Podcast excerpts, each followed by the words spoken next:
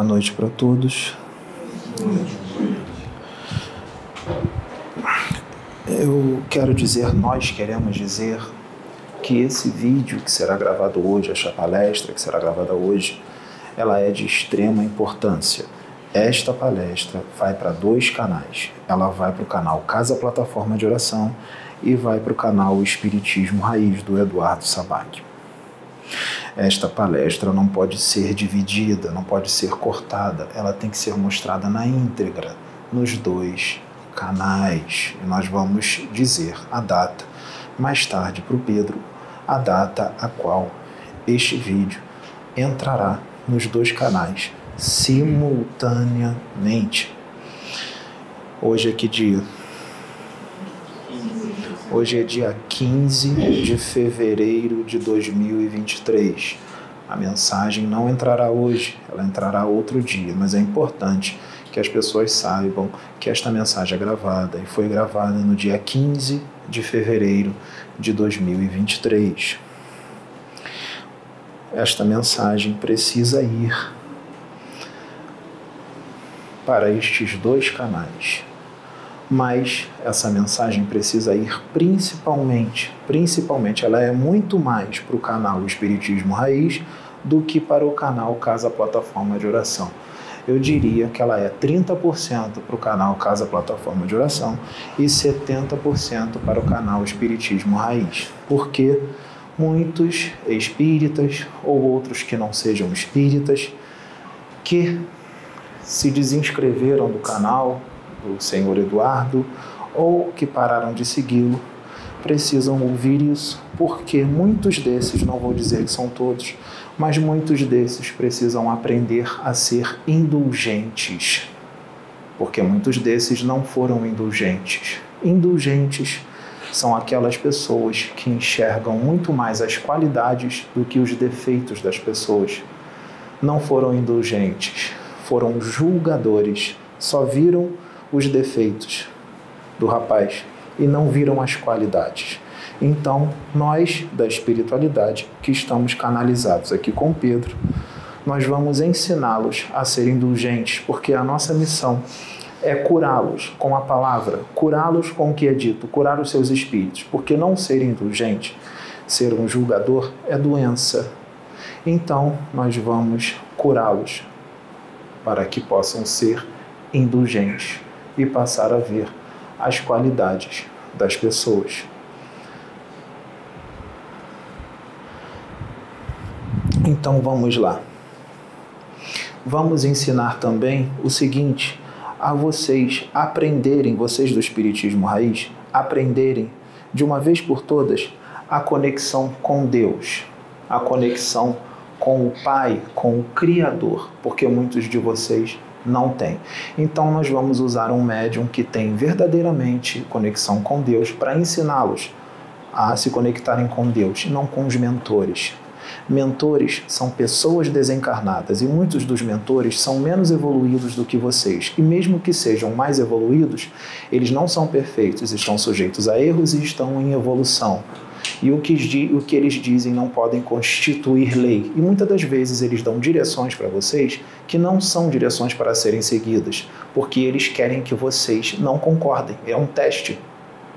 E vocês vão lá, que nem cachorrinhos, adestrados e seguem todas as direções. E eles verem vocês, eles deixam vocês cometerem um erro. Eles dão direções às vezes erradas de propósito, porque você não tem que seguir tudo o que mentor diz, porque mentor não é Deus. Você tem que seguir tudo o que Deus diz. Só que vocês, muitos de vocês, não acreditam na existência de Deus. O Deus de vocês se tornou os seus mentores. Os seus mentores são Deus, quando na verdade são pessoas. E muitos de vocês, quando desencarnarem e chegarem no plano espiritual e se depararem com os seus mentores e que vocês acham extremamente iluminados, vocês perceberão que eles são pessoas comuns, cheias de defeitos. E vocês fizeram o papel de completos idiotas. Então, nós estamos aqui, o senhor Eduardo Sabag foi trazido por vários motivos. Um deles é alcançar os, os espíritas, porque nós vamos falar numa linguagem espírita. Sim, sim, o espiritismo é ótimo. Ele traz a realidade do plano espiritual de uma forma mais profunda. Lembrando que está em Kardec que o Espiritismo veio para tirá-los do que? Da ignorância, do preconceito que muitos de vocês espíritas têm. Muitos de vocês são preconceituosos, sim. E eu não estou julgando, eu estou dizendo o que vocês são, muitos de vocês. Livrar-os do preconceito, das amarras da ignorância, para expandir as suas consciências que muitos de vocês acham que têm a consciência expandida e vocês não têm. Por isso nós estamos usando um médium com a consciência muito mais expandida do que a de vocês, porque ele é sim um espírito angélico e ele tem essa consciência. Então nós estamos usando o médium adequado para poder trazer a mensagem na profundidade a qual ela será trazida. Porque se nós usar, usássemos outro médium, não seria o adequado, seria ineficiente, seria obsoleto seria cheio de doutrinas, cheio de convicções, com a mente engessada e estreita. Então, não seria um instrumento adequado para nós trazermos a mensagem. Então, nós precisamos sim de um médium verdadeiramente evoluído e com expansão de consciência para trazer a mensagem. E se você acha que isso foi elogio, eu não estou nem aí. Eu quero mais é que você se dane com relação a isso. Então, vamos lá.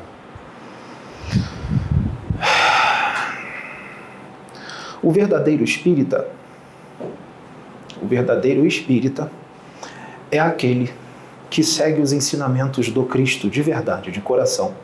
O verdadeiro espírita é aquele que luta contra as suas tendências mais o tempo inteiro. Ele não é perfeito, mas ele luta contra as suas tendências mais o tempo todo.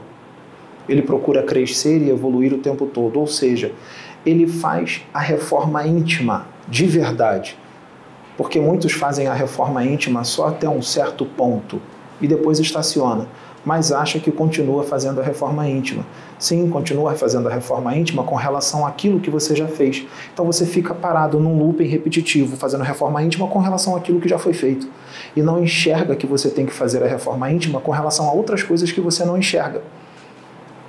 E se alguém falar para você, você não aceita.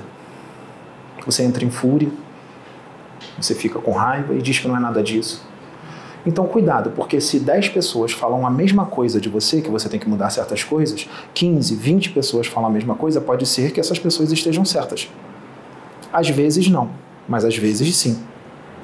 Então você tem que ter discernimento. Eu estou canalizado com Pedro de uma forma diferente, porque é Oxo que está aqui. Mas é claro, como é que eu vou dizer? Pode ser que a minha forma de falar se modifique algumas vezes. Tudo bem? O que se dane quase não saiu.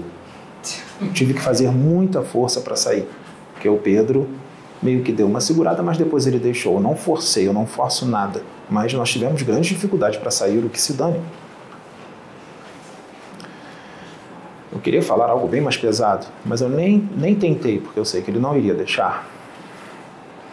Então vamos lá. O que está sendo feito aqui é mais importante do que se imagina. Eu disse em outras palestras que iria estourar uma bomba aqui na casa plataforma de oração, que as coisas aconteceriam aqui como um estouro. A bomba já estourou. A bomba estourou. Só que quando essa bomba, esse tipo de bomba que estourou aqui, quando ela estoura, ela não estoura e depois acaba. Ela estoura e ela continua estourando no decorrer do tempo no decorrer dos anos. É um estouro lento. Mas a partir do momento que ela é acionada e que ela estoura, já acontece muita coisa. E rápido. Bem rápido. E o estouro não é a vinda do senhor Eduardo. É muito mais do que isso. Porque o trabalho aqui seria feito com ele ou sem ele. Porque o trabalho é de Deus. E ele tem que acontecer. Então Deus iria fazer acontecer de uma forma ou de outra. Então essa bomba, ela já estourou. Ela já estourou. E agora as coisas vão acontecer muito rápido. E nós teremos muitos ensinamentos, inclusive para muitos dos que se, se equivocaram. Porque aqui, nessa terra, tem muitos conhecimentos, mas muitos estão na ignorância. Mesmo com todos esses conhecimentos, estão na ignorância. Muitos jogam rede no mar para pescar peixes Tem gente que joga rede e não pesca nada. Tem gente que joga rede e pesca, mas perde os peixes antes de comê-los. Tem gente que joga rede, pesca os peixes, se alimenta da quantidade de peixes que precisa e todos os outros que sobram distribui para os outros. Esse tipo de pescador é o pescador que está em comunhão com Deus. É o caso deste aqui. Quando o Eduardo Sabag começou a conversar com Pedro pelo WhatsApp, o Pedro falou para ele assim: ele vai confirmar isso, está escrito lá. O Pedro falou para ele assim: Eduardo, eu vou ensinar você a pescar homens. O Pedro disse isso para ele. Não que ele não pesque. O Eduardo pesca homens. Até um certo ponto. O Pedro vai ensinar ele a pescar homens de forma mais profunda e bem mais ampla. E o Pedro também vai aprender muitas coisas com eles. Por isso que Jamar disse que um aprenderia com o outro. Eu também quero fazer uma solicitação. Eu quero pedir algo. Eu quero pedir, não, eu quero implorar algo. Eu quero implorar para todos aqueles que têm cabeça de amendoim, todos aqueles que não têm evolução espiritual e nem, nem expansão de consciência para compreender o que está acontecendo aqui, eu quero pedir, não é que vocês escrevam nos comentários, isso é muito pouco, está muito pouco, precisa ser mais eficiente. Precisamos fazer um trabalho melhor. Eu preciso que vocês gravem vídeos nos seus canais atacando profundamente o Pedro e o Eduardo. Ataque o Pedro. Diga que ele é um marmoteiro diga que ele incorpora lebrechal, que ele é um marmoteiro porque incorporou um lebrechal, diga que ele é um marmoteiro porque canalizou com Jesus, diga que ele é um charlatão, diga que ele é um mistificador. Também ataque o senhor Eduardo, porque vocês não têm ideia do serviço que vocês estão prestando para este trabalho espiritual. O que será que está acontecendo? Vocês não têm ideia do serviço que vocês estão prestando para este trabalho espiritual e para o trabalho espiritual também do senhor Eduardo Sabag. É uma chuva que está acontecendo aqui. Nós queremos informar que está tendo um corte no vídeo a partir daqui, porque nós tivemos queda de luz por causa da chuva forte que caiu e nós estamos retomando a gravação. Que isso fique bem entendido. O senhor Russell me disse que nós paramos no momento qual eu começo a falar das duas encarnações que o senhor Eduardo Sabag teve com na uma encarnação que o senhor Eduardo Sabag teve com Pedro, uma das encarnações dos dois juntos. Como eu disse, vou repetir. Eu peço que vocês, se vocês se interessarem, vocês leiam o livro Guardião da Estrela Guia de Rubens Saraceni, porque neste livro conta a história do Pedro e de outros o Pedro é a reencarnação do guardião da estrela guia, que no livro é chamado de Simas de Almoeda. É um nome fictício, não era esse nome, porque aquilo dali não é uma historinha, é uma psicografia, é uma história real. E não mencionaram um nome real, é um nome fictício. Então, nós vamos falar o nome fictício: Simas de Almoeda uma das reencarnações do Pedro. Ali vocês vão conhecer um pouco quem é o Pedro e o que ele é capaz de fazer pelas vidas. O que ele é capaz de fazer pelo progresso da humanidade. A caridade que ele é capaz de fazer, não por obrigação ou porque era endividado, mas sim porque ama. E isso, nesse planeta, são poucos os que têm inclusive aqueles que acham que têm, que na verdade não têm, só falam bonito. São computadores com o evangelho gravado na cabeça, evangelho que está muito mais na boca do que nas ações. E eu falo isso para muitos espíritas, que como nós estamos gravando muito mais para os espíritas e para o canal Espiritismo Raiz, então eu vou falar muito mais para os espíritas. Mas é claro, o que eu falo serve para todos os religiosos de todas as religiões. Mas nós vamos enfatizar mais nos espíritas, porque essa mensagem está indo para um canal espírita. Então nós estamos falando com os espíritas, mas a carapuça vai servir para evangélicos, para umbandistas, para católicos, para candomblecistas, para universalistas. Vamos lá. Então, nós traremos essa mensagem, como eu disse, através de um médium que verdadeiramente tem expansão de consciência e evolução espiritual. E aquele que acha que isso é elogio, faz a situação do outro vídeo, de pegar a cueca, passar por cima da cabeça, aquilo tudo que a gente já ensinou. Né? Então vamos lá. É... Simas de Almoeda foi um pescador. Ele foi um padre da Inquisição. É claro que ele foi um padre, só até um certo ponto ele não concordava com muitas coisas que aconteciam lá. Cometeu alguns erros, mas ele foi só padre até um certo ponto, depois ele não foi mais. Ah, ali ele já era um espírito muito evoluído. E esse tipo de espírito não vem para ter uma vida normal. Tanto é que um outro amigo dele, padre, disse para ele isso no livro, que ele não veio para ter uma vida normal. Ele não encarna aqui nunca para ter uma vida normal. Ele encarna aqui para resgatar almas para Deus. Ele encarna aqui para servir a Deus, senão não tem sentido. Fica entediante, parece que está faltando alguma coisa.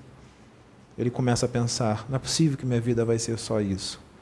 Malhar, pegar mulher, noitadas. Tem alguma coisa faltando. Ele vai sempre ficar pensando isso, até que as coisas acontecem de repente. É o esquecimento, é forte. Mas o esquecimento não impede dele fazer o que tem que fazer e de sua luz brilhar e ele ter que fazer o que ele faz. Nessa encarnação, o senhor Eduardo Sabag era um índio chamado Sol da Manhã. Lembrando que o índio Sol da Manhã tinha mediunidade. Tanto é que o índio Sol da Manhã via os espíritos que andavam junto com Simas de Almoeda. Ele via. E ele falava para Simas de Almoeda: Eu estou vendo os espíritos que estão contigo. São espíritos muito iluminados, são muitos, é uma tropa, está toda atrás de você. Para onde você vai, eles vão atrás. Como agora.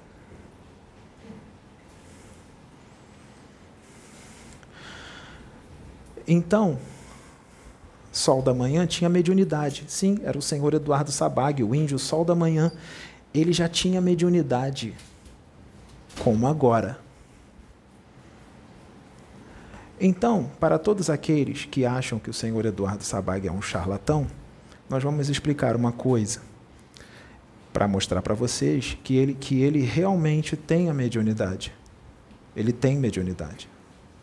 Sabe o que, que nós fizemos quando nós trouxemos o senhor Eduardo para cá?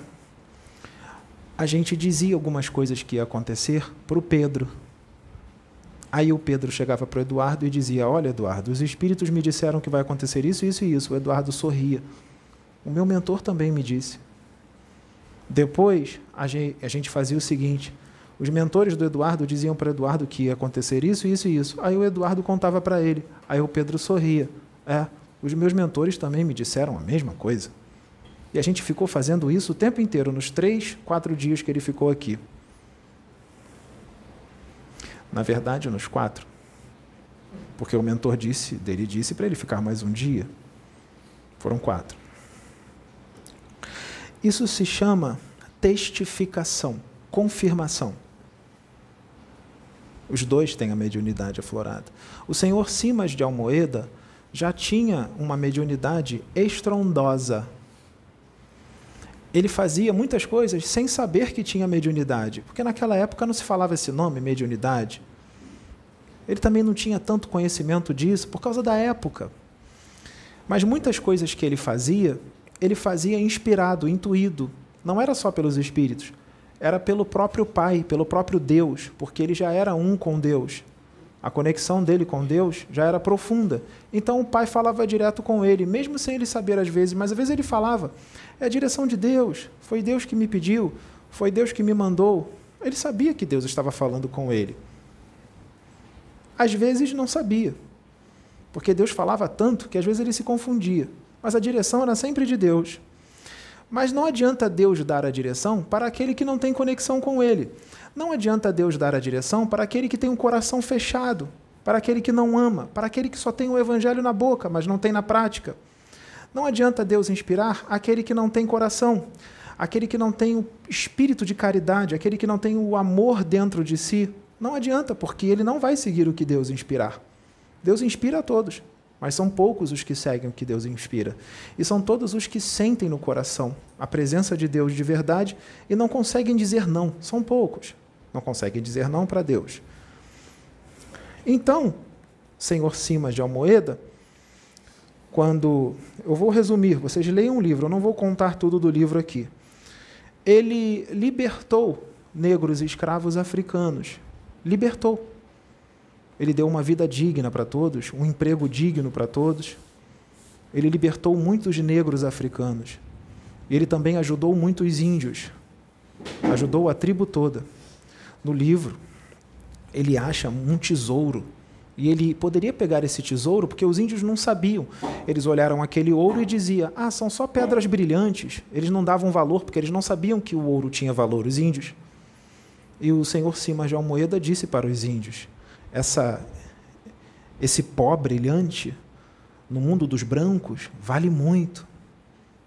Dá para conseguir muita coisa. Muitos homens usam essa pedra brilhante, esse pó brilhante, para colocar adornos nas suas mulheres, para comprar coisas e tudo mais. Está lá no livro. E ele disse que ia precisar de todo aquele pó amarelo brilhante para fazer algumas coisas, ajudar as pessoas. Pediram, pediu, confie em mim, eu vou fazer o bem. Ele poderia fugir com tudo aquilo, os índios não sabiam que tinha valor, ele podia pegar tudo aquilo e ir embora com tudo aquilo. Ele não fez. Ele usou para libertar os escravos e ajudar os índios. Por que, que vocês acham que ele chegou até ali? Porque ele foi conduzido. A espiritualidade conduz sempre. Aquele que tem que ser conduzido. Deus enviou a pessoa certa, porque se fosse outro, não teria tomado essa atitude. Assim como ele também, nesta encarnação, não teria aceito tudo isso aqui. Ele teria preferido continuar com 500 mil mulheres a ficar com uma só, que é a Sabrina. E ele fala: todos os outros meus amigos não teriam aceitado. Não iam largar um harém para ficar com uma só. Eles iriam dizer: tá louco. Podendo ter várias, eu vou ficar com uma só? E ainda por cima mais velha do que eu?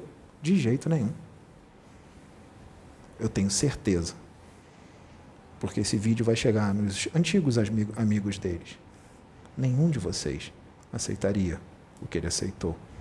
Porque na escala evolutiva, vocês estão bem lá atrás, bem retardatários em relação a ele. Isso não vai chegar em vocês agora, em 2023. Mas na hora certa vai chegar, porque a bomba já estourou. E quando essa bomba se expandir muito, vai chegar em vocês.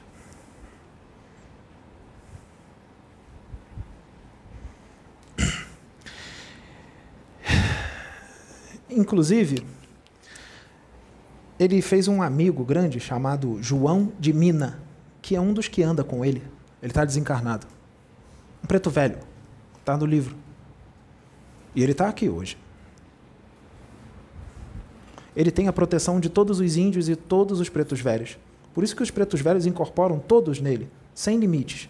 Porque botar limite para incorporação é burrice, é falta de estudo, falta de expansão de consciência, é estar agarrado à doutrina. Se você estuda o livro dos médiuns, você vai saber que está lá. Eu não vou dizer onde está. Você tem que estudar. Você tem que ler. Está lá que não tem limites para a manifestação dos espíritos. Parece que faltou o estudo. Para muita gente conhecida e famosa, que só tem Jesus na boca. Faltou estudo? Ou será que faltou inteligência? Ou faltou expansão de consciência? faltou evolução espiritual, faltou tudo isso.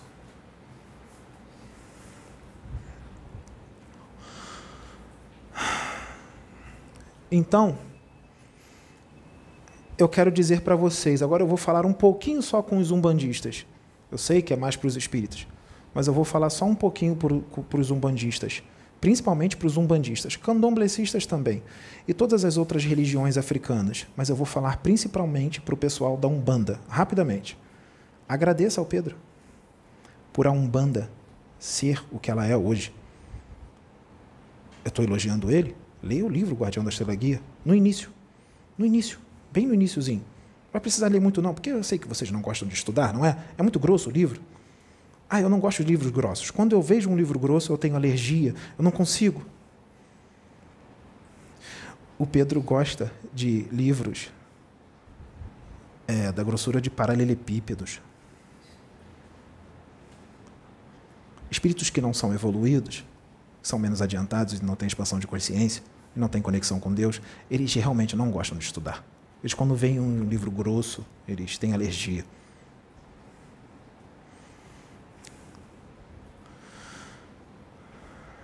Então entendam. Vamos falar com os umbandistas. Tá lá que a Umbanda e todas as religiões africanas só são o que são hoje por causa dele. Sabe por quê? Os negros escravos que ele libertou eram espíritos evoluidíssimos, muitos deles, não todos, mas muitos deles eram, inclusive o senhor João de Mina. E eles foram propagadores da Umbanda naquela época, sem ser o nome Umbanda, mas eles já falavam de Abaluayê, Ogum e vários outros orixás. Eles falavam dos orixás. Só não tinha o um nome Umbanda. O nome veio depois. Em 1908, com Zélio de Moraes. Querem uma data mais precisa? 15 de novembro de 1908. Foi só um nome Umbanda, mas ela já existia há muito tempo. Ela não foi criada ali. E esses espíritos estavam ali reencarnados, muitos deles, inclusive os índios. O pajé, o senhor João de Mina, eram espíritos evoluídos. Não todos, mas muitos eram. Então, ele ter salvo os negros ajudou a religião a, se, a, ser o que ela é hoje, a ela acontecer. Se não fosse ele libertar os negros, a Umbanda não teria acontecido. Vocês sabiam disso? Vocês não teriam Umbanda hoje. Então agradece o Pedro pela Umbanda existir.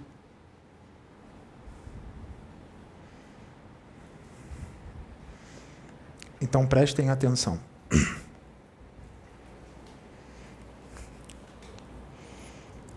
Entendam que o Pedro é um Midas. Midas. Sabe o que é um Midas? O Midas é aquele que onde ele põe a mão vira ouro. Onde um Midas põe a mão, vem ouro.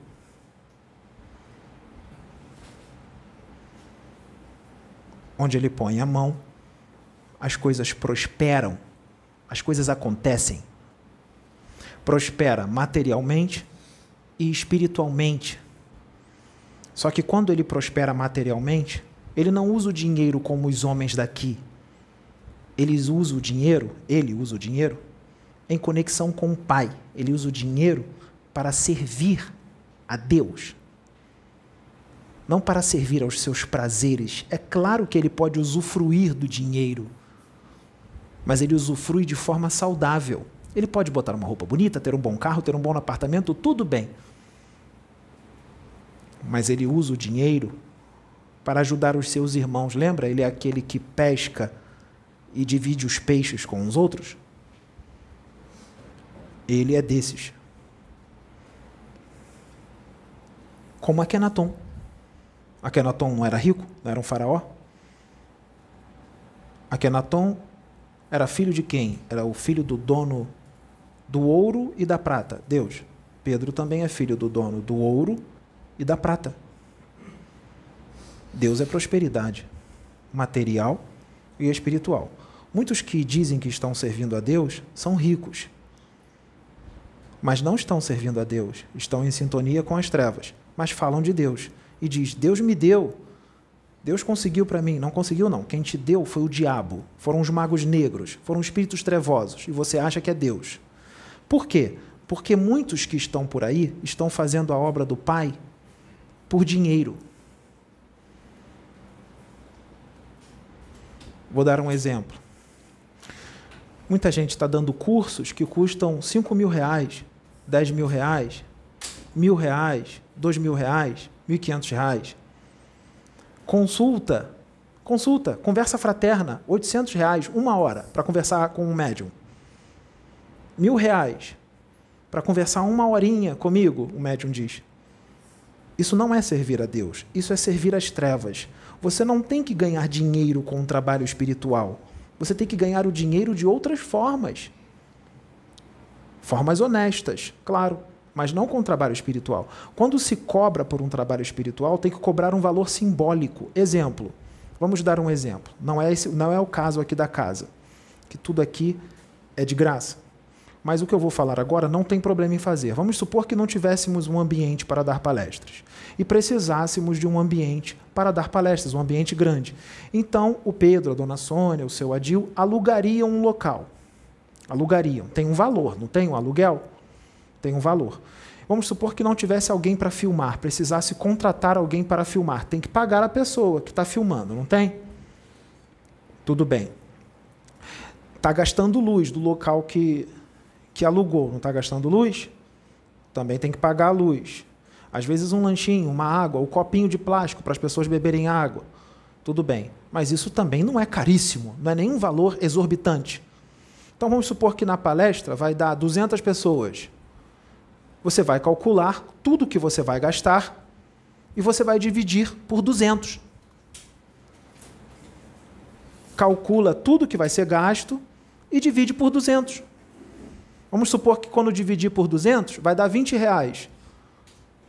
Então, vai dar, então você vai cobrar 20 reais para cada pessoa. Não mais do que isso. 20 reais. Proporcional aos gastos que você teve. Não é para cobrar 800. É 20. É exemplo. A partir do momento que você cobra valores exorbitantes e usa o dinheiro em benefício próprio, você está em sintonia com as trevas. Você já não está mais em sintonia com Deus. A não ser que você cobre caro, mas pegue todo esse dinheiro e distribua para os pobres. Você vai fazer isso? Não é isso que vocês fazem. Os seus carros não demonstram isso. Suas roupas também não, nem suas joias. Não demonstram isso. E eu não estou falando para um, eu estou falando para muitas pessoas. Aqui, na Casa Plataforma de Oração, nós não citamos nomes de ninguém. Essa não é a forma que a gente usa para exortar. Nós falamos sempre no modo geral, até porque nós nunca falamos para um mesmo, é sempre para muitos. Se a gente fosse citar nome aqui, a gente ia falar o nome de um monte de gente. Nós não íamos conseguir dar a palestra. Porque obsessões complexas e outras obsessões, as mesmas obsessões estão servindo para várias pessoas ao mesmo tempo, para vários artistas. Então nós não podemos falar de um artista que está sofrendo obsessão tal, porque tem vários outros artistas que estão sofrendo a mesma obsessão. Lá, lá embaixo, nos laboratórios das trevas, tem galpões com mil, cinco mil artistas deitados, desdobrados, sofrendo as mesmas obsessões complexas. Então nós não vamos citar o nome de um artista, nem de dois, nem de dez, nem de vinte, são muitos. Nós vamos ficar aqui muito tempo. Não vamos fazer isso também com muitos políticos. Não vamos fazer isso também com muitos religiosos. Porque são muitos que estão desdobrando para lá e sofrendo as obsessões. Não precisa citar os nomes. Vocês sabem quem são muitos deles. É só vocês verem as atitudes. E vocês verificam se está sintonizado com o que Jesus ensinou ou não. É assim que nós aqui da Casa Plataforma de Oração trabalhamos. É assim que o Pedro trabalha.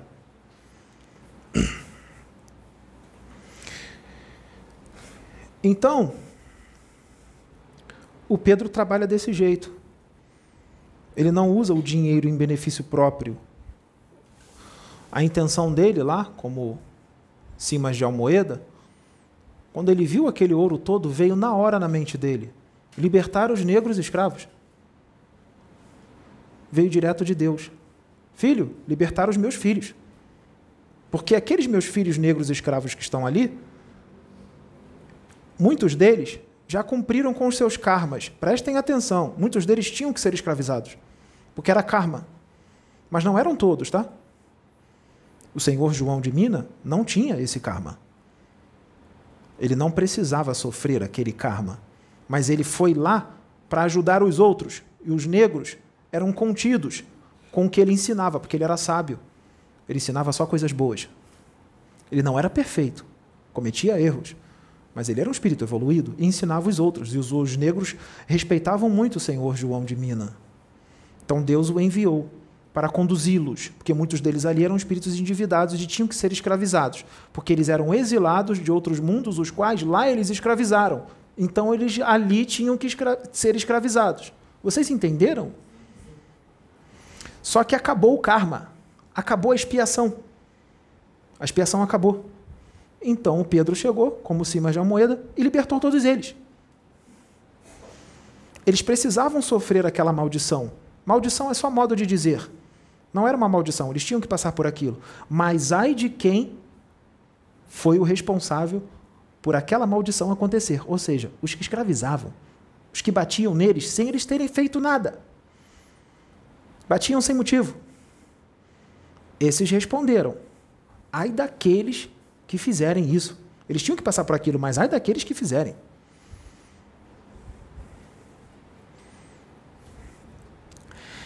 Então o Pedro os libertou. Você está vendo como é que é bom fazer o bem? Eles são gratos ao Pedro até hoje. E está todo mundo com ele. Eles não vão esquecer nunca, por toda a eternidade, o bem que ele fez. Está vendo como é bom fazer o bem? Como é que vale a pena? Mesmo que muitos não entendam. Inclusive os índios, porque ele também usou, ajudou os índios. Raios de lua, a menininha que ele casou, porque ele era mais velho, ele tinha 40 anos, já estava na casa dos 40. Ele curou o pajé da tribo que estava doente, que sofreu umas situações. O Pedro curou.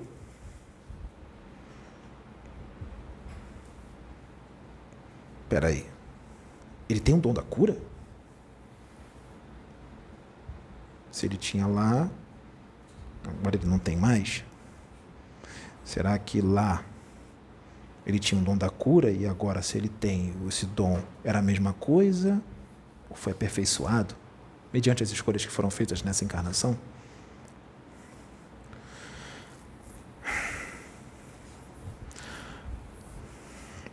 Vamos retornar. A menininha, a indiazinha, Raios de Lua é a neta da dona Sônia, Antonella.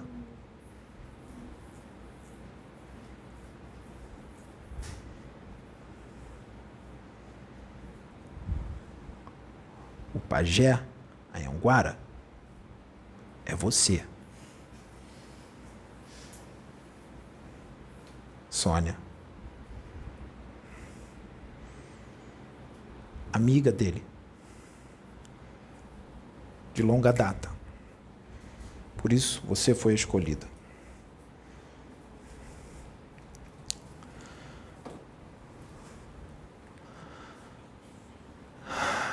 Naquela época que o Pedro foi cima de Almoeda, ele serviu para fazer muita coisa, né? inclusive para que hoje existisse a Umbanda, nesta encarnação, o que ele está fazendo? Ele está fazendo algo para que no futuro algo exista. E vai existir.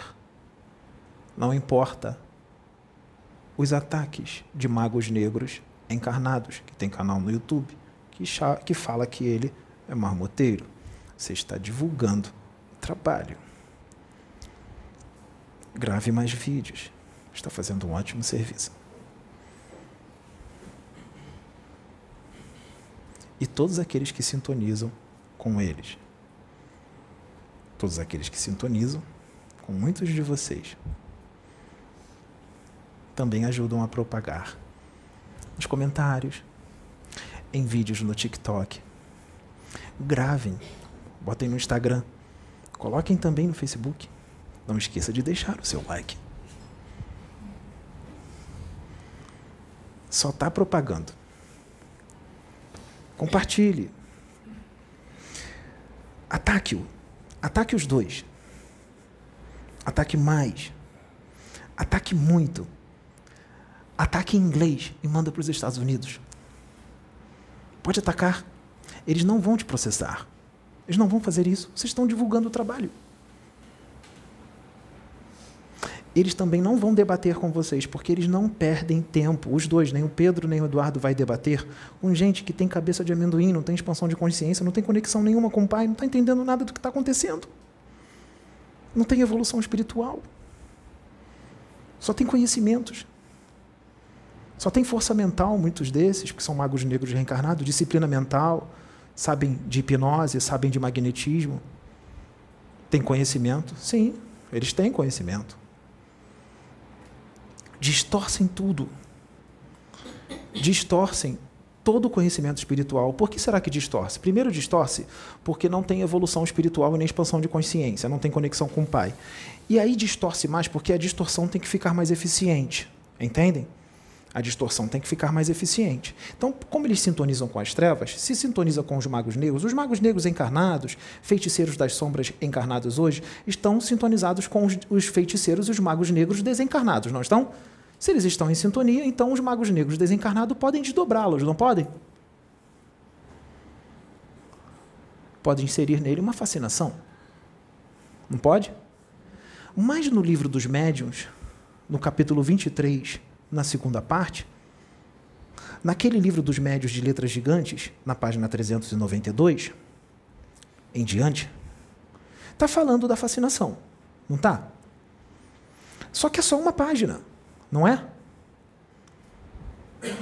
A fascinação é só uma página que está no livro dos médios? Não precisa ler, não. Não precisa abrir lá. Nós vamos falar tudo o que está escrito lá sem você precisar ler. Porque você não gosta de estudar, não é? Então a gente vai usar alguém que estuda. Mas não só estuda, tem evolução espiritual e expansão de consciência.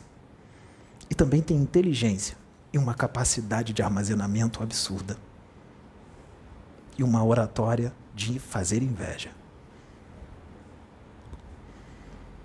E o Eduardo Sabag enxergou o potencial dele. Fascinação. O espírito fascinador, ele coloca na pessoa que está fascinada, que ele está fascinando, uma ilusão. Ou seja, algo que não existe. Ele inspira, o espírito fascinador inspira ao fascinado uma confiança cega nele. E o fascinado, ah, o fascinado, ele não vai achar nunca que está sendo enganado. Ele não vai aceitar nunca que está sendo enganado. Faz parte da hipnose também que, quando ele for esclarecido, ele não aceite nada, deboche e até ataque. Grave vídeos no YouTube para atacar. Isso tudo faz parte da hipnose. O espírito fascinador conduz o fascinado, o médium fascinado, como uma pessoa que enxerga conduz um cego. Ou seja, o médium fascinado é um completo idiota conduzido por um espírito, como uma criancinha, como uma marionete. Ou seja, em outras palavras, um completo idiota. O pode sentir raiva dele, ele está com muitos campos em volta. Não vai vir nada, não vai pegar nada. Na fascinação, o fascinado, ele fala para os outros doutrinas mirabolantes, doutrinas que não existem, porque o espírito fascinador faz isso nele. Ou seja, ele distorce toda a realidade. Ele coloca até mesmo, às vezes, o médium numa situação ridícula e até perigosa, às vezes. Quando entra em fúria nos vídeos, bate na mesa e outras coisas o espírito fascinador ele precisa ser extremamente hipócrita, hipócrita, destro e ardiloso, igualzinho o mago negro encarnado, que também é destro, ardiloso e hipócrita.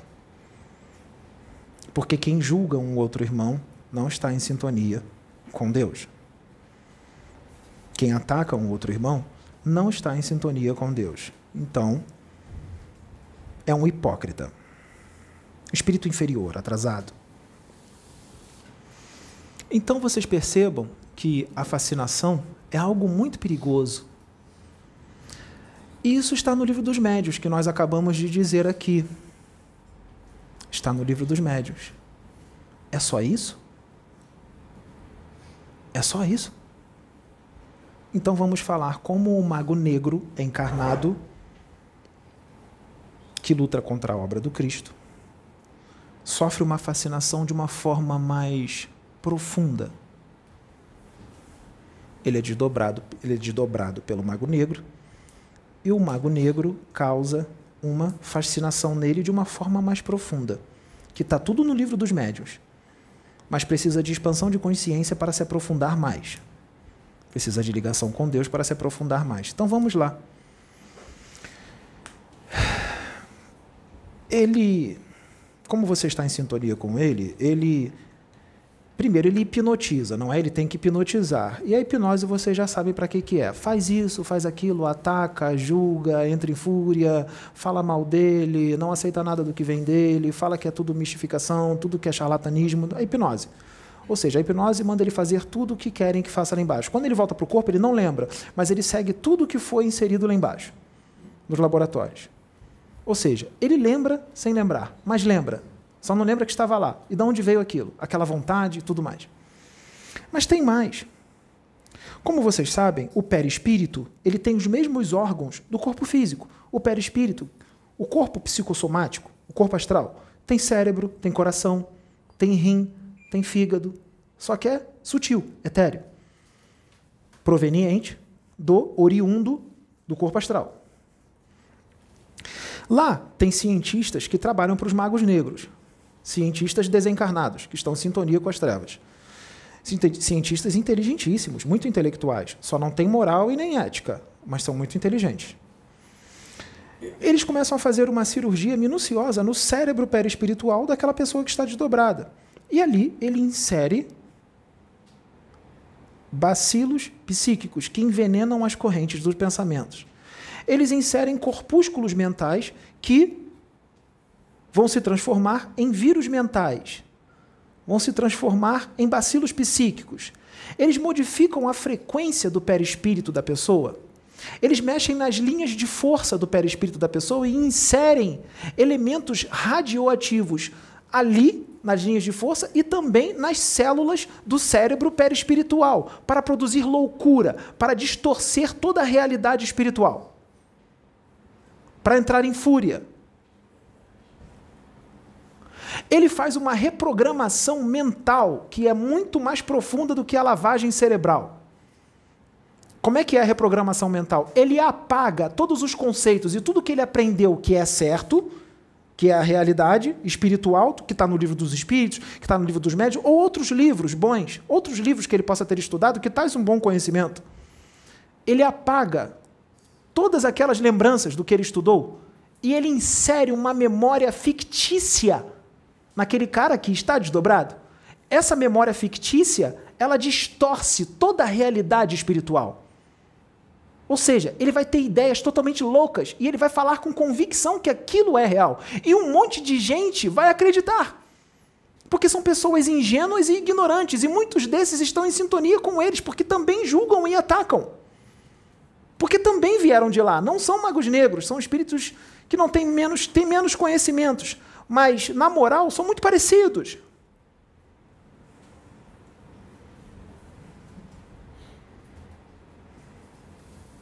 Muitos deles falam assim, podem entrar no canal Casa Plataforma de Oração e mandar um comentário para o Pedro assim: Pedro, o que, que você acha de ter uma consulta com fulano de tal? É instrumento das trevas, está em sintonia com fulano de tal. Ou fulano de tal, não, fulanos de tais, que estão sendo desdobrados para atacá-lo. É só um exemplo. É só um exemplo. Não procure, não está lá. Já foi apagado e bloqueado. Uh, então, essa é uma forma de. Essa obsessão complexa que eu acabei de dizer, junto com Pedro, é uma forma mais profunda de fascinação. Vamos associar a fascinação que está no livro dos médiuns? Eu não disse que ele apaga o que é certo e coloca um monte de coisa errada como se fosse a verdade?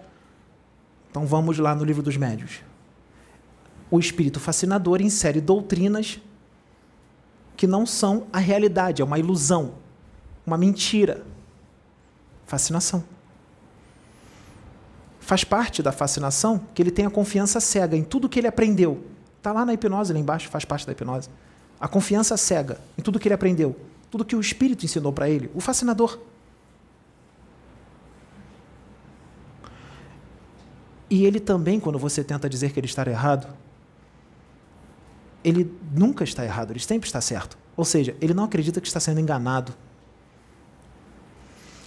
Se você tentar, você que consegue enxergar claro, tentar explicar, insistir em explicá-lo, está errado, está errado, ele se afasta de você. O espírito fascinador o inspira a se afastar daqueles que enxergam claro. Está lá no livro dos médios.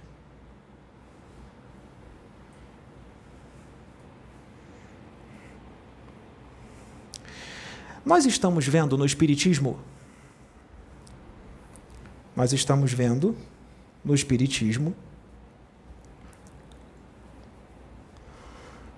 Não, não vou falar isso agora. Vou falar o seguinte. Jesus chama para trabalhar com ele, ele chama pessoas perfeitas. Ele chama as pessoas como são e como estão como são e como estão. Jesus chamou, usou o guardião Jamar, que é o guardião Jamar, quer muitos queiram, quer não. Usou o guardião chamar para chamá-lo, né, diretamente de Deus, Jesus, e usou o guardião chamar para chamá-lo, o mensageiro. Mas não exigiu perfeição do Senhor Eduardo chamou ele como ele é e como ele está.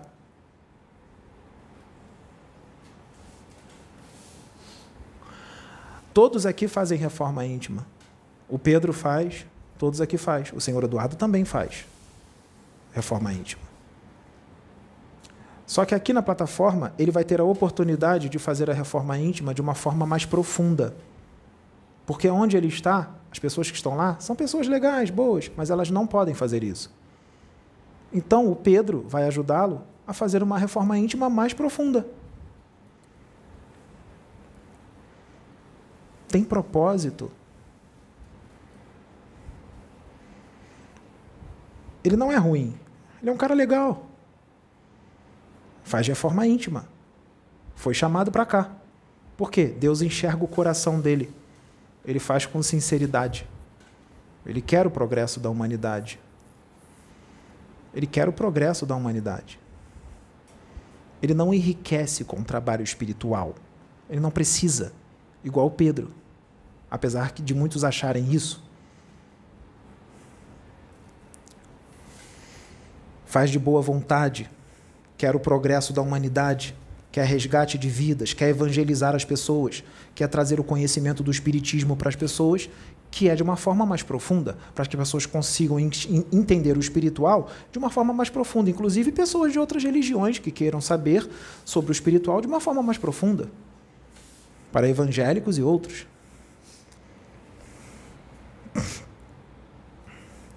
Então, o senhor Eduardo terá a oportunidade de crescer mais de evoluir mais. A evolução não para, ela é eterna. Ele sabe que ele veio para cá para evoluir. Nós não estamos falando nenhuma mentira. A evolução não para.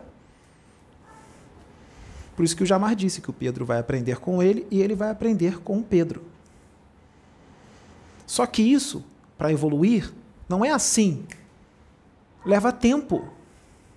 Leva tempo. Sempre tem coisas para mudar. Daqui a um milhão de anos, o Pedro não estará mais evoluído? Ele vai estar muito mais, não é? Mas ainda vai ter coisa para mudar. Só que num outro patamar incompreensível para vocês. Ele vai ter que mudar algumas coisas. que você, se a gente falar para vocês o que ele tem que mudar, vocês vão dizer: não, mas isso está perfeito, ele parece um anjo. Só que para o patamar ao qual ele está, ainda é pouco em relação àqueles que serão mais evoluídos do que ele. Eu acho que nós espíritas, né? Nós que eu digo, entre aspas, vocês espíritas, tem que expandir mais a mente.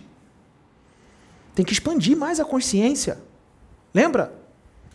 O Espiritismo veio para expandir as consciências, tirar da ignorância, tirar do preconceito. Tá lá, Kardec. Então vamos expandir. Como muitos não conseguem, olha aqui, ó. Ele ajuda.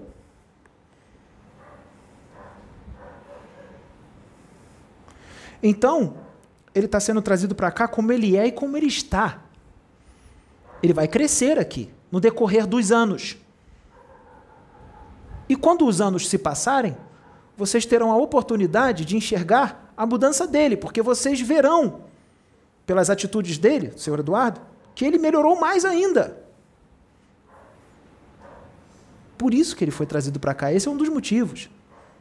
E outros que ele veio para ser médium da casa, também vai trabalhar.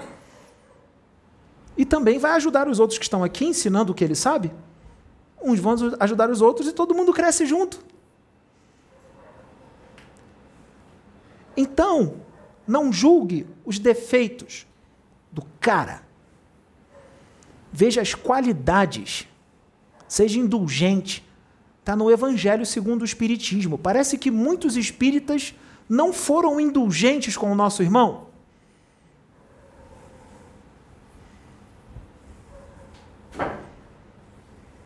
Então acho que nós temos que treinar a indulgência, não é? Temos que treinar a indulgência de uma forma mais profunda, mais aberta. Parece que nós não só, nós só lemos, gravamos o conhecimento na cabeça, mas nós não colocamos em prática a indulgência, porque só vê a parte negativa. Só vê os defeitos. Esqueceu as qualidades.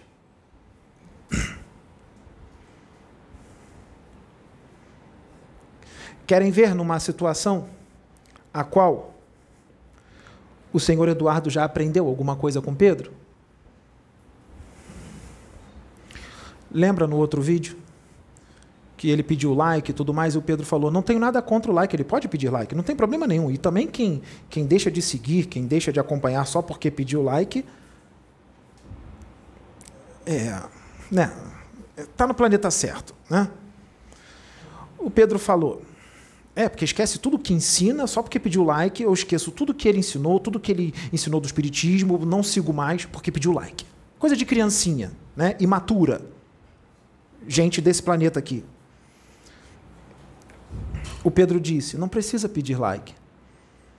Buscai o reino dos céus e as demais coisas vos serão acrescentadas. E o Pedro disse mais: quando você é um co-criador consciente, você não precisa pedir. Ele já cria, já é.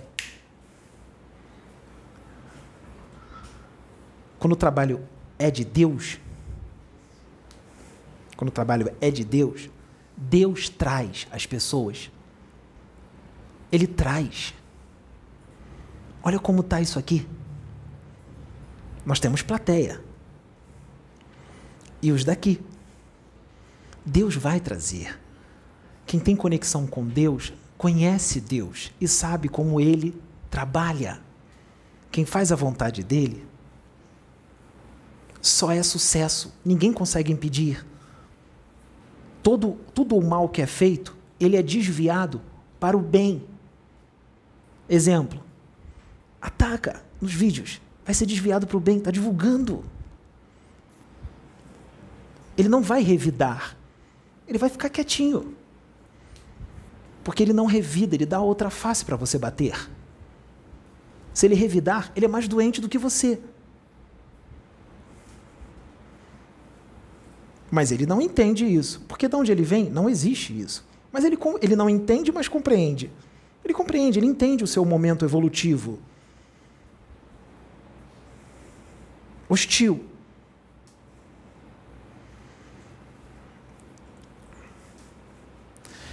Então, ele falou: Buscai o reino dos céus e as demais coisas lhes serão acrescentadas. A Sabrina hoje estava preocupada com um monte de coisa. O Pedro disse: já está resolvido. Já está feito. Ele disse para ela. E ele continuou tranquilo, em paz, porque ele sabe a quem ele serve. Ele sabe que tudo está feito. Ele é um Midas.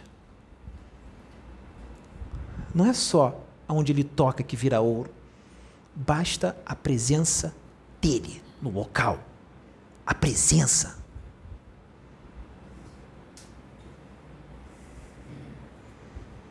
Só a energia que emana.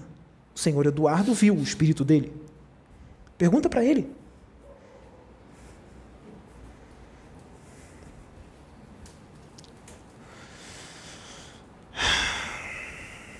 Vamos lá. Onde o senhor Simas de Almoeda é levado para resolver um problema, o problema já está resolvido.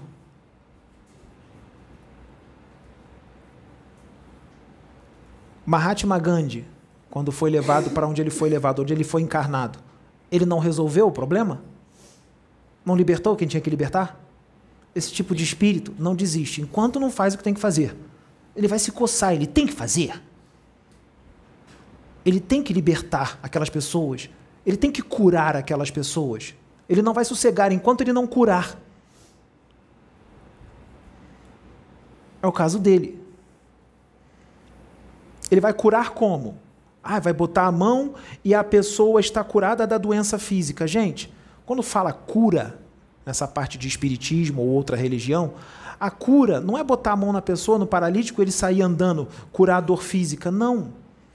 A cura é espiritual, o tratamento é espiritual, é a cura do espírito. Só que para curar o espírito, tem que mudar a frequência, tem que fazer reforma íntima, senão volta tudo. Jesus curou um monte de gente. Depois de um tempo, as doenças voltaram, porque as pessoas não mudaram. As doenças voltaram. Ele é um charlatão? Não. É a pessoa que tem que mudar. E tem outros que têm karmas. Tem karmas que têm que ser cumpridos. Então não adianta botar a mão, um espírito tentar curar e tudo mais. A pessoa tem que cumprir aquele tempo de karma daquela doença. Uma expiação. Então, o tratamento espiritual não são os médios que fazem, são os espíritos. É claro que existem exceções de espíritos extremamente evoluídos que, se vier com a missão de cura, pode botar a mão numa pessoa e curá-la, como Jesus fazia. Mas também existem espíritos extremamente evoluídos que têm esse poder, mas quando encarnam, não vieram com a missão de curar eles podem curar, mas eles não vão curar, porque não veio com essa missão. Eles são extremamente evoluídos, mas nessa encarnação não vai curar, porque não veio com essa missão. Mas se Deus mudar de ideia e falar, agora tem a missão, tem, passa a curar. Muda o planejamento, que foi lá no plano espiritual. Pode mudar o planejamento. Os planos podem mudar.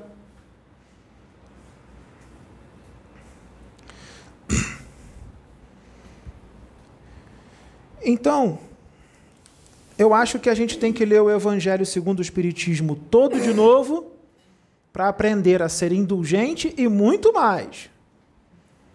Vamos ler o Evangelho segundo o Espiritismo todo de novo. Porque só gravou na cabeça, faltou botar em prática. Você tem que amar a todos. Se você está ligado com Deus, Deus ama quem? Todos, igualmente do mocinho ao bandido, não é? Ele ama o bandido igual ele ama o mocinho. Ele não faz distinção, ele não ama mais um do que outro. Então, se você tem conexão com o Pai, se você é fraterno, se você é esclarecido, um espírita esclarecido, que está fazendo reforma íntima, que luta contra as suas tendências mais, que está se elevando moralmente, isso é se ligar a Deus. Então você tem que ser igual a Ele não é para você ter o poder dele e a evolução dele, porque você nunca vai chegar na evolução de Deus. A evolução dele é infinita. Então, o que eu estou querendo dizer é: se você é um com o pai, você vai amar a todos, sem julgamento. Você vai ser indulgente de verdade. Você não vai enxergar os defeitos da pessoa. Você vai enxergar só as qualidades. Assim Jesus via. Jesus só via as qualidades. Ele dizia: Eu não julgo. Vai, não peques mais. Eu não te julgo. Falou para a adúltera. Cadê os seus acusadores? Foram todos embora. Pois eu também não te julgo. Vai, não peques mais. Ele não julga. Ele não fala mal dos outros. Ele vê as qualidades. Ou seja, tem gente que pode ensinar muita coisa boa, mas tem defeitos. Você não, você vai largar as coisas boas que ela ensina e vai ficar vendo só o defeito? Vai deixar de seguir a pessoa, as coisas boas que ela te ensina de reforma íntima, só porque ela pediu, sei lá, like? Você é criança ou o quê? Qual é o teu nível evolutivo? Que espírita que você é? Que raio de espírita que você é? Aonde está Cristo em você? Onde está Jesus em você? Onde está Deus em você? Você está oco, a centelha está totalmente apagada dentro de você. Você é um computador carregado da doutrina. Você é um computador com uma boa capacidade de armazenamento, com os livros dos médios, livros dos espíritos, Evangelho segundo o Espiritismo, o céu, o inferno, a Gênesis, só na sua cabeça gravado. Mas não está na prática, não está no coração. Lembre-se que se você só tiver intelectualidade e não tiver amor, isso é porta aberta para obsessão.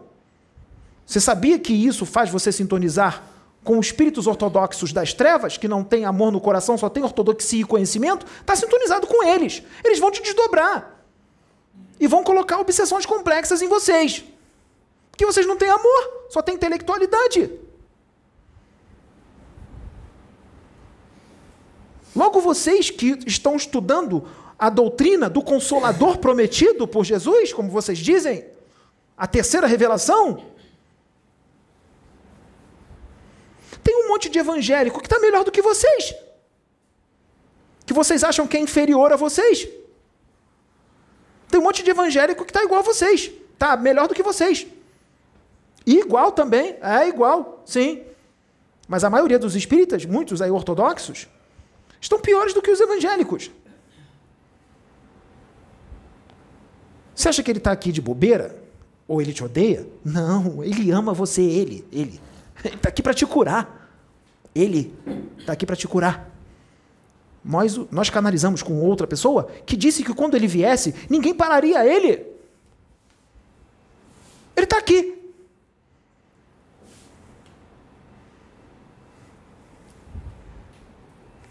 Para evangelizar vocês de verdade. Porque vocês não sabem o que é ser evangelizado. E muitos dos espíritas, médiums espíritas, que eu vou falar com vocês, médiums espíritas, de casas espíritas por aí, centros espíritas por aí, que é uma disputa gigantesca, né? Disputa, inveja do outro que, que incorpora e você não incorpora, sede de reconhecimento, sede de aplauso, sede de poder, que é voz de comando dentro do centro, uma disputa danada para ser dirigente. Isso é porta aberta para a obsessão. Se você tiver sede de poder, sede de reconhecimento e quer ser aplaudido, venerado como um espírito evoluidíssimo, se você quer voz de comando, sabe o que, que acontece com você, espírita, que fala de Jesus? Acontece o seguinte: você entra em sintonia com os magos negros, porque eles também querem sede de poder eles também são gananciosos. Eles também gostam de voz de comando. Então você entrou em sintonia com eles, porque tudo no universo obedece uma sintonia. Ele vai na sua casa, bota você para dormir. Aí, eu, aí você diz assim: Oh, nossa, tá me dando um torpor. Eu acho que eu vou ser desdobrado para ajudar irmãozinhos que estão em sofrimento no umbral. Eu vou deitar na minha cama porque eu vou ser desdobrado para ajudar os meus irmãozinhos que estão sofrendo no umbral. Vai, vai ser desdobrado pelo mentor, sim. Vai, o mentor das trevas, o qual você está em sintonia. Ele está aplicando um passe magnético em você para te dar sono. Ele vai te desdobrar. Vamos dizer quem são os irmãozinhos que você vai ajudar? Vamos lá. Você está em sintonia com ele. Você vai começar a sentir sono, porque ele já está ali trabalhando para você dormir. Você dormiu. Aí ele te desdobra no seu quarto ou na sua sala, onde você dormiu. Ele te desdobra. Só que, quando você se deparar com ele no seu quarto, desdobrado, você acha que ele vai aparecer como mago negro? Não. Ele vai aparecer com a aparência daquele mentor que você mais ama. André Luiz, Chico Xavier, Bezerra de Menezes. E aí você vai fazer assim: Senhor Bezerra! Ah! começar a chorar. Kardec, André Luiz, todo feliz. Aí ele vai chegar para você e vai falar assim: Oh, meu irmão, meu querido irmão, servo do Cristo, Jesus me enviou aqui para que você, porque você tem muitos méritos, ele vai mexer com a tua vaidade, porque você é vaidoso, né? Você tem muitos méritos, inteligentíssimo, você é um bom operador da doutrina, você tem uma oratória imensa, você tem todo o livro dos Espíritos na cabeça, todo o livro dos médios, você tem que servir a Jesus, servir a Deus. Você quer? Eu estou aqui como mensageiro de Deus para te oferecer isto.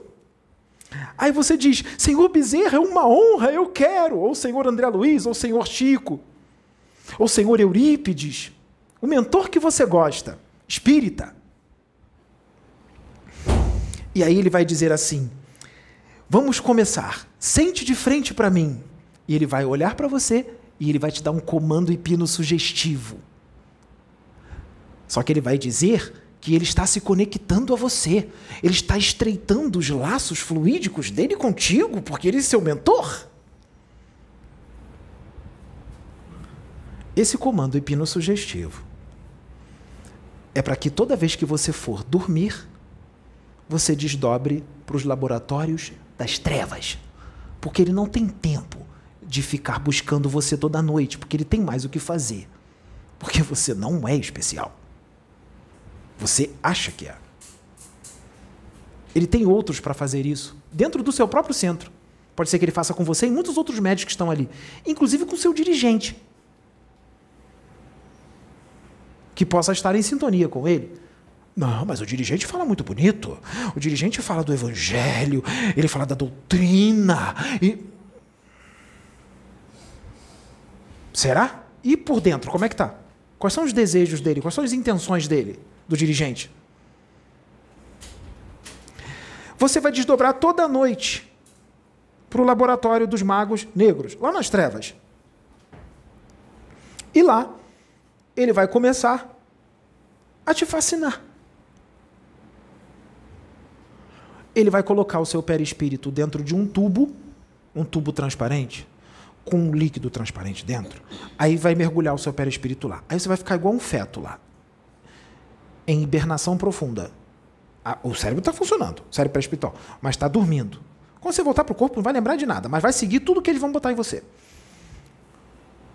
Vai botar você ali, o seu corpo psicossomático, ele vai estar tá nu. É, você vai ficar lá peladão, ou peladona, nu, todo esbranquiçado, sem cor, sem vida. Vai colocar um tubo na sua boca, desdobrado, para te alimentar, porque o perispírito alimenta com alimentos feitos pelos cientistas que estão lá. Tem nutricionista das trevas. É. Nutricionista das trevas. Vai te alimentar. Claro, você é instrumento, tem que cuidar direitinho. Deixar alimentadinho para ficar bem. Alimenta o perispírito dele. Alimento feito pelos cientistas. Nutricionista. Está sendo bem tratado. Hã? Seu, seu perispírito vai ficar muito bem alimentado, cheio de proteínas, carboidratos, vai ficar sarado. Vai ficar lá. Vai desdobrar para lá toda noite. Lá ele vai te hipnotizar. Para você fazer tudo o que ele quer que você faça. Ele vai fazer também uma reprogramação da sua mente e das suas emoções. Sim, ele vai tirar as memórias do que você aprendeu que está legal, da doutrina, ele vai tirar e ele vai inserir um outro conhecimento da doutrina, só que de uma forma totalmente distorcida e louca, para você ficar com a mente estreita, com a mente engessada, só naquilo ali. Ou seja, quando você lê a doutrina, você vai interpretar tudo ao pé da letra. Você só vai gravar o que está escrito. Você não vai expandir. Você não vai vir assim para você. Isso aqui cabe nisso, cabe nisso, naquilo outro. Isso aqui é isso. Não, não vai vir isso. Vai vir uma visão estreita, fechada. Ele vai te encher de convicções.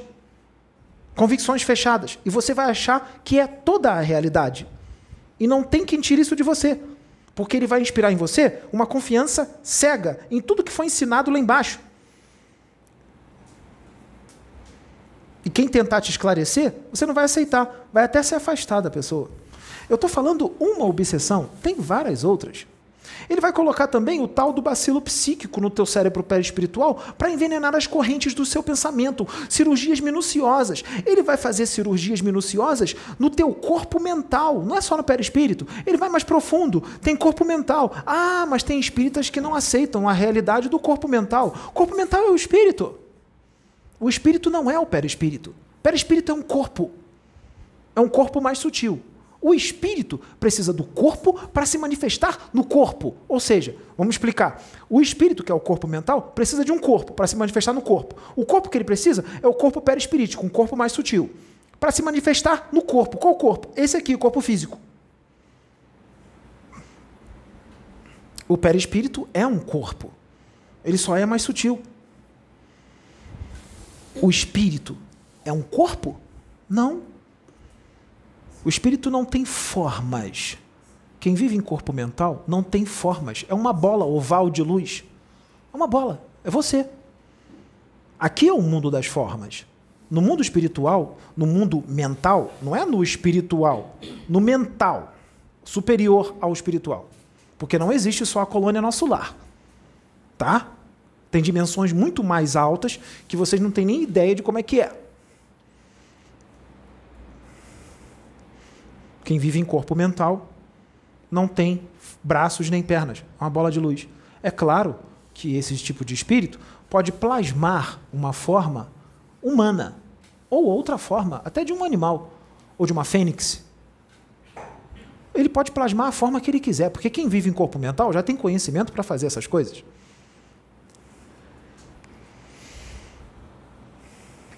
Então ele vai fazer uma cirurgia minuciosa no seu corpo mental. Cirurgias que poucos cientistas lá embaixo fazem. Ele pode colocar elementos radioativos do astral inferior no seu corpo mental, conectado ao perispírito. Sim, conectado ao perispírito. Para deixar você completamente louco. Ele pode fazer mais, sabe mais o quê? Ele pode te colocar em coma. Tá tudo bem? Mas como é que ele vai me colocar em coma? Talvez você já não seja mais necessário para os propósitos dele. Pode ser que, mesmo sendo hipnotizado e tudo mais, você não esteja sendo um instrumento eficiente. Então, já que não está sendo muito eficiente, você vai ser só um doador de ectoplasma você vai sofrer um processo de vampirismo profundo. Ah, eu estudei vampirismo. Será que você sabe sobre vampirismo? Porque o que eu vou falar aqui agora não tem em Kardec. Ah, se não tem Kardec, então eu não aceito. Eu tenho a mente estreita. Porque todo o conhecimento de Kardec é todo o conhecimento do universo. Não tem mais nada além de Kardec. O que estiver fora de Kardec não existe, não pode, está fora da doutrina. O que está em Kardec é todo o conhecimento do universo? Que tamanho que é o seu cérebro? Eu acho que o teu cérebro não tem 1,3 kg ou 1,5 kg ou 1,4 kg. seu cérebro deve ter umas 82 gramas. Não, vamos falar certo. 82 gramas. Né? Que temos muitos professores de português no YouTube. Que só vê os defeitos. Ou seja, não indulgentes. Parece que os professores vão ficar com raiva do Pedro. Cuidado. Se sentir raiva, sai uma energia de você. Vai para ele. Depois essa energia vai voltar.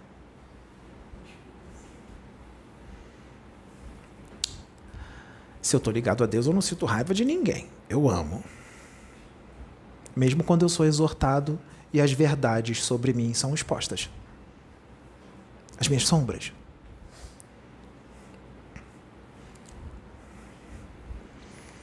Então, ali parece que as coisas são muito mais profundas do que nós imaginamos. E Kardec não, não é todo o conhecimento do universo. Por isso que Deus usa outros para psicografar outros livros. Médiuns psicografam outros livros para trazer realidades mais profundas. Não é para tirar o que Kardec trouxe. O que Kardec trouxe está certo. É para acrescentar. Por que a resistência para o novo? Se o espírita diz que está a favor do progresso e da evolução espiritual, não diz? Ele não fala de progresso, de avanço, de evolução? Então por que, que não aceita tudo que vem novo? Ele não diz lá que tem que aceitar o novo? Está em Kardec. Então por que, que não aceita o novo?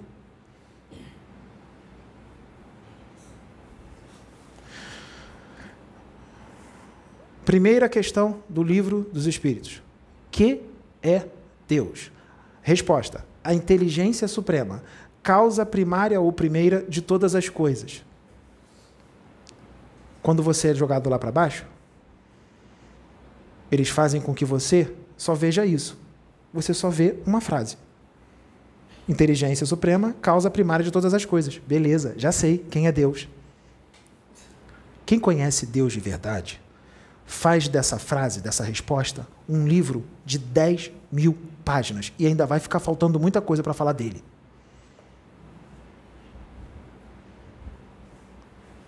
Mas o espírito ortodoxo, mente fechada, mente engessada, só vê a frase.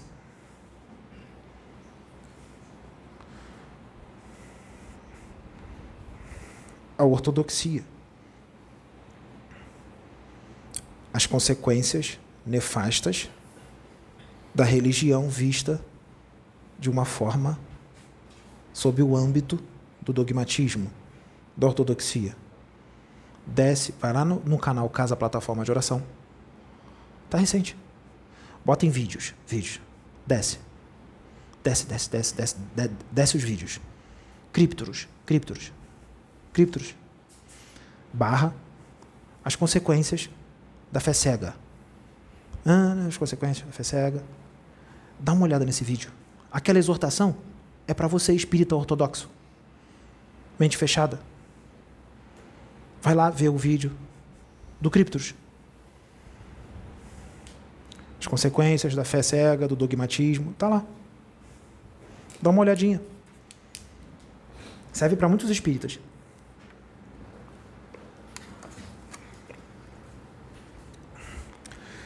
Então, entendam o planejamento de Deus.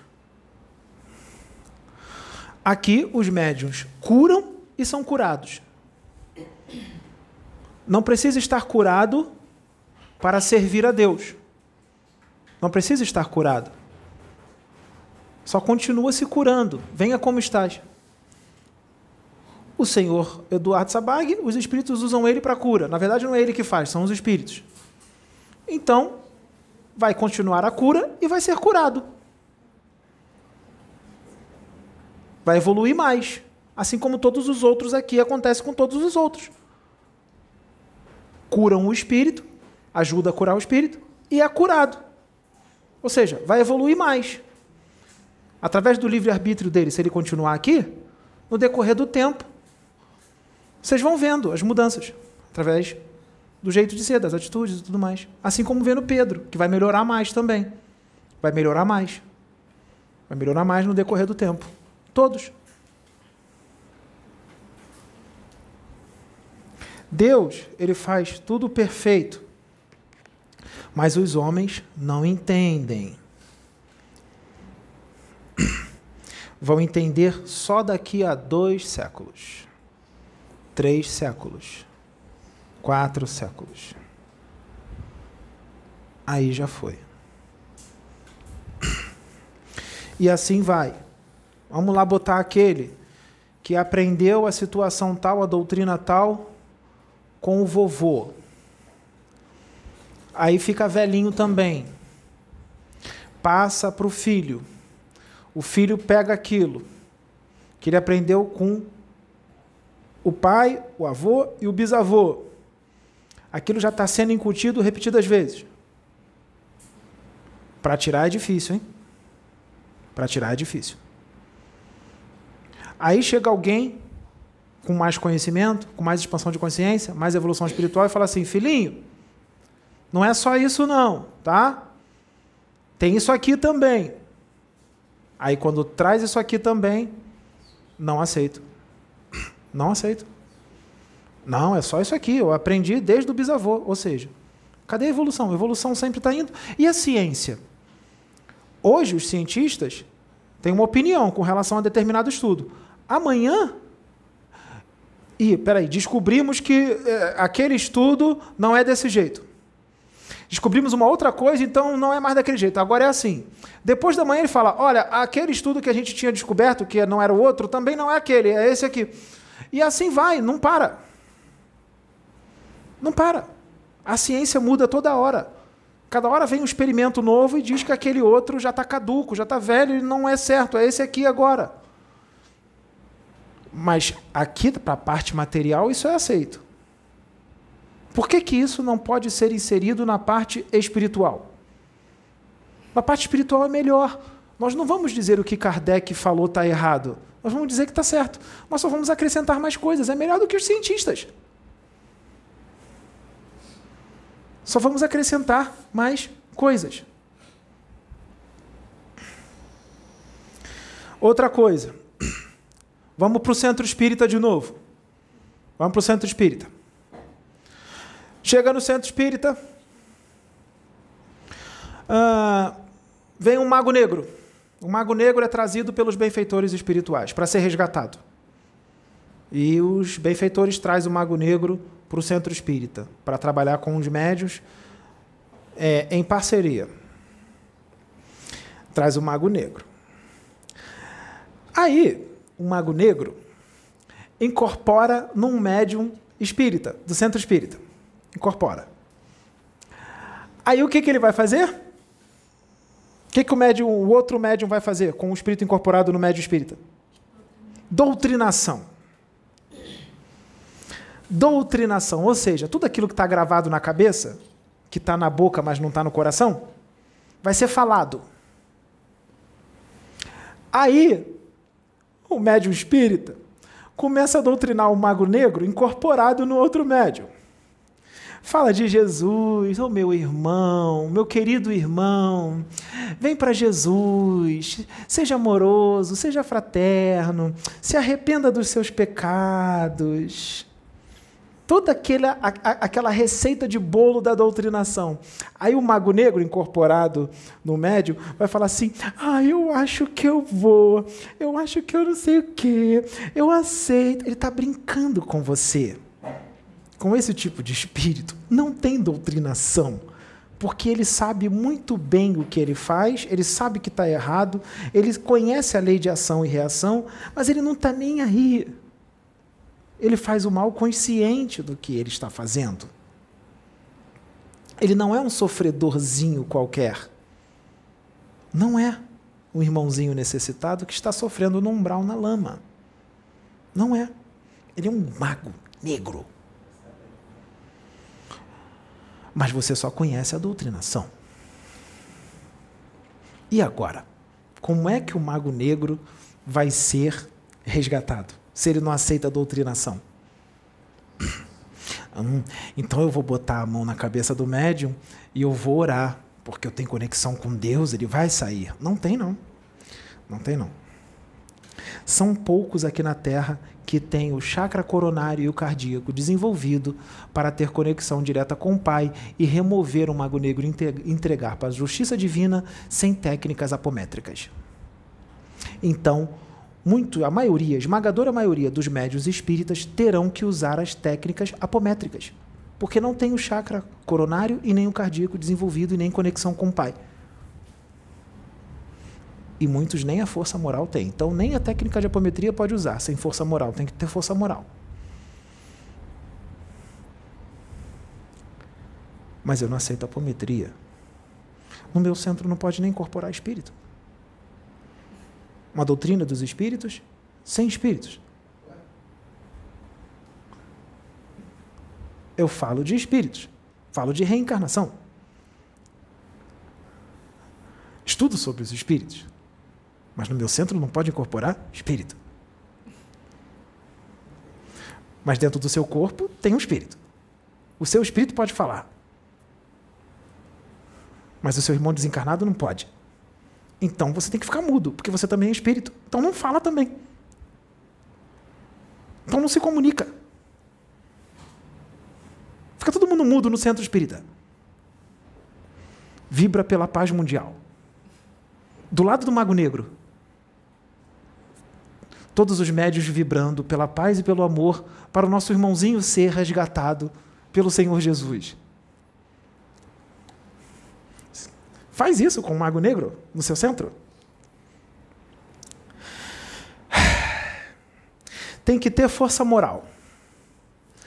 O Mago Negro, ele tem campos, campos de força em volta dele mesmo que ele cria, com energias que ele puxa com a mente, do centro do planeta Terra, energia magnética. Tem outras fontes também.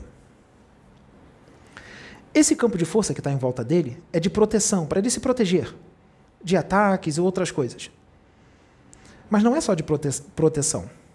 Esse campo de força é de invisibilidade. Muitas das vezes ele entra no teu centro e os médios clarividentes não vê, não veem, porque é de invisibilidade. Ele tem campos de força de deflexão da luz. Ele tem campos de aglutinação das células do perispírito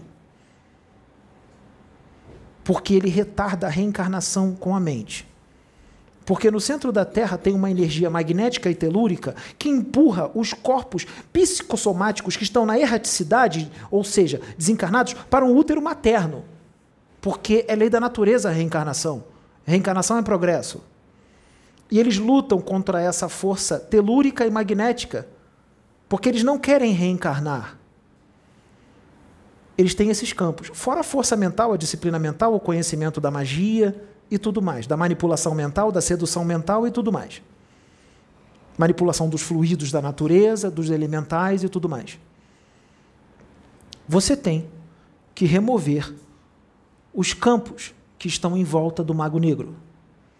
Com convicção, com a força da palavra, ou seja, falando, pode estalar os dedos, faz a contagem progressiva ou regressiva, vai tirando o campo de força dele. Com convicção, com magnetismo. Tirou o campo, você tem que criar um campo, você vai criar um campo em volta dele, esférico, cúbico ou piramidal. Você cria um campo, ou seja, você prende ele nesse campo. Nesse momento, você vai fazer a despolarização dos estímulos da memória, ou seja, você vai fazer uma regressão nele. Com convicção, com magnetismo e força moral, e com conhecimento. Você vai levá-lo ao passado, quando você levá-lo ao passado, você tira todos os conhecimentos que ele tem da magia, onde ele aprendeu lá atrás, nos colégios iniciáticos lá da antiguidade, do Egito, da Caldeia, da Pérsia e outros. Você tira os conhecimentos dele, ou seja, apaga a memória dele. Apagou a memória dele? Você entrega para os benfeitores. Ou você leva ele lá atrás e você pode fazer com que ele desfaça magias antigas. Arquepadia. Magias antigas, para ele desfazer. Você pode, se tiver alguém obsediado, que ele colocou aparelhos parasitas, seja no, no, no, sistema nervoso, ou no duplo etérico, ou no perispírito, você, você ordena que ele retire. Você pode usar uma outra técnica. Você pode levá-lo ao futuro. E você pode fazer com que ele veja as consequências de todo o mal que ele fez, antes e atual. Ou seja, você vai fazer ele ver a lei de ação e reação funcionando nele e ele ver as consequências do mal que ele fez. Isso pode ter um, um resultado positivo, porque vai impactá-lo. O Pedro já fez isso aqui. E aí ele vai ficar com medo, porque ele vai ver o que ele vai passar. E aí você entrega. Você tem que fazer dessa forma. Porque o chakra coronário e o cardíaco desenvolvido são pouquíssimos, pouquíssimos. Dá para contar no dedo quantos na Terra hoje, hoje, 2023 tem. São pouquíssimos. Mesmo os extraterrestres evoluídos que estão levando para reencarnar aqui, muitos deles não têm isso ainda. Muitos deles ainda não têm, apesar de serem muito evoluídos. Então, não tem conversa com o mago negro, não tem doutrinação. Nós estamos falando isso porque nós vamos levar alguns desses espíritos, que não são só magos, são outros que também têm os conhecimentos dos magos, muitos conhecimentos dos magos, no seu centro.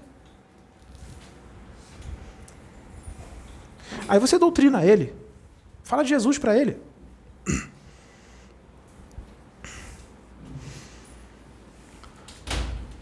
Então entenda, entenda que os, os espíritas precisam adquirir conhecimentos novos. Porque muitos dos espíritas estão estacionados no tempo, pararam no tempo, pararam nas doutrinações. Enquanto lá nas trevas, os espíritos das trevas estão há mil anos-luz e eles adoram essa ignorância. Adora quando você está agarrado à doutrina, cheio de dogma, não aceita nada de novo, não aceita nada além daquilo. Eles adoram, porque eles fazem o que eles querem, ficam soltos. Está parado na doutrinação e nas orações que não acabam nunca, nas preces que não acabam nunca. Prece é bom, tem que fazer mesmo. É ótimo. Prece de uma hora? Prece de uma hora e meia? Só prece. Palestras repetidas que não mudam. Não trazem conhecimento novo. O Pedro vai ensinar vocês sobre mediunidade. Ele vai falar de mediunidade. Mas não vai ficar só nisso. Ele vai falar outras coisas. E dentro do conhecimento da mediunidade, que está em Kardec, livro dos médios, ele vai inserir também o conhecimento da fisiologia da sua alma. Ou seja, ele vai mostrar para vocês o que, que os seus pensamentos negativos e suas emoções negativas ocasionam no seu perispírito. Que às vezes é de uma forma tão forte, tão profunda, que quando você desencarna, lá em cima, eles te dão uma ajudinha, mas para tirar tudo, só reencarnando. E quando reencarna, para tirar tudo que está no perispírito, não vai ser de uma forma legal. E aí, quando tem um câncer, ele aparece, não sabe por quê. Ai, fulano foi tão legal, não sabe por quê. É coisa que veio lá de trás. O perispírito está todo ruim. Está cheio de morpo fluido. Está com uma crosta gigantesca assim. Tem que tirar. O corpo é o mata-borrão do perispírito. Aí o câncer é como se estivesse expurgando aquilo que está no perispírito. Expurgou em forma de câncer. Ou de outra, ou outras coisas que possam vir a aparecer. Outras doenças. Chega uma hora que o corpo físico não aguenta. Então ele vira o mata-borrão do perispírito. Nós estamos falando de uma forma bem superficial, bem superficial. Porque senão a gente vai ficar muito tempo aqui falando. Na hora certa vai vir esse conhecimento de uma forma detalhada. Kardec trouxe tudo isso no dia 18 de abril de 1857. Estava lá, começou tudo, né? Foi até 1868. Trouxe o Pentateuco e tudo mais. Antes disso não tinha nada disso. Quando chegou foi uma resistência gigantesca, não existe. Tá, tudo bem, chegou tudo em 1800 e pouco. Aí o tempo vai passando. Ano 2000, beleza, é bem atual. Ano 3000, o que foi trazido em 1800 e pouco é atual? No ano 3000? E no ano 4000? No ano 5000? No ano 6000? 8000? No ano 10000? Vamos ficar lá em Kardec em 1800 e pouco? Vai ficar Kardec até o ano 10 mil?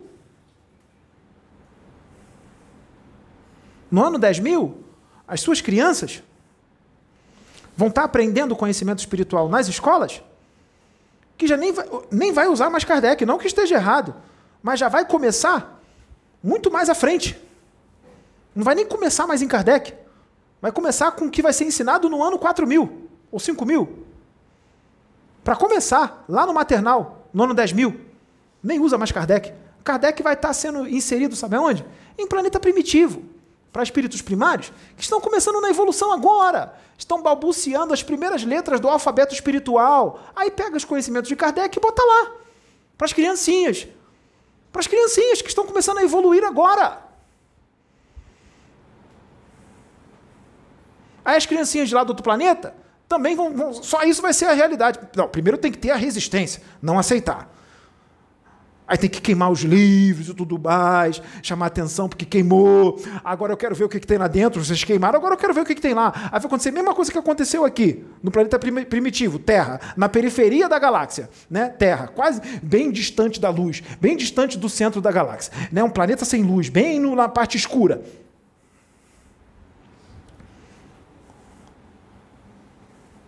Ele é bom, né? É. Ele veio para isso.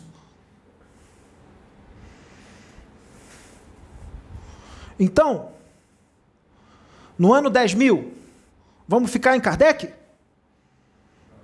Ou vamos querer. Já vai estar enjoado já, né? Chega, né? Coisa nova.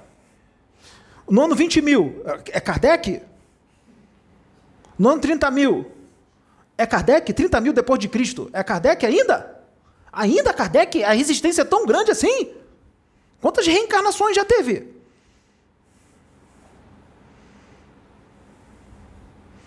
Nós estamos falando isso porque novos livros virão. Vocês vão queimar? Novos livros virão. Como um estouro, braços vão disparar. De forma mecânica. Parece que os braços de alguns médiums serão tomados por espíritos. Braços centros nervosos, nervos motores, gânglios nervosos que ficam na altura do omoplata, que se transformarão num segundo cérebro. E os braços dispararão. Ou médiums perderão a consciência e através de uma mediunidade sonambúlica, onde o espírito toma totalmente o corpo do médium e afasta o seu espírito do corpo, ou seja, te desdobra, ele se ligará apenas aos fios fluídicos principais do seu perispírito e ao seu cordão de prata e trará na íntegra conhecimentos novos. Sem a sua interferência. Com uma interferência mínima, quase zero. Na mediunidade sonambúlica, a interferência é quase zero, ou seja, praticamente sem interferência. Nós não diremos quem são esses médios, porque não é um só, dois ou três. São vários. Está vindo. Vai ter resistência para aceitar? Porque não está em nenhum outro livro? Claro, é novo, não vai estar tá em nenhum outro livro. Não aceito? Nós trouxemos de propósito um espírito que habita outra dimensão, uma dimensão que vocês diriam que é pura fantasia, que é coisa de filme. Nós trouxemos um espírito da natureza, um lebrechal para incorporar nele, de propósito, para você atacá-lo. Para que o trabalho seja propagado. O Lebrechal não falou nenhuma, muita coisa demais. Não era para falar muita coisa demais. Foi só para ele ser atacado, para o trabalho ser propagado. E para você mostrar quem você é. Porque aí você mostra quem você é e você define, você faz uma escolha para onde você quer ir, para o planeta o qual você vibra. Ah, mas eu vou só por causa disso? Vai, porque aqui não vai ter mais agressividade, não vai ter mais violência, não vai ter esses julgamentos. Se aqui não vai ter mais julgamentos, se aqui não vai ter mais violência, se aqui não vai ter mais agressividade, se aqui não vai ter mais inveja, tem um monte de inveja dele, né? Não vai ter mais inveja, né? Se não vai ter mais isso, você não pode mais morar aqui. Então você está definindo para onde você quer morar. Para o planeta de Neandertais, iguais a você.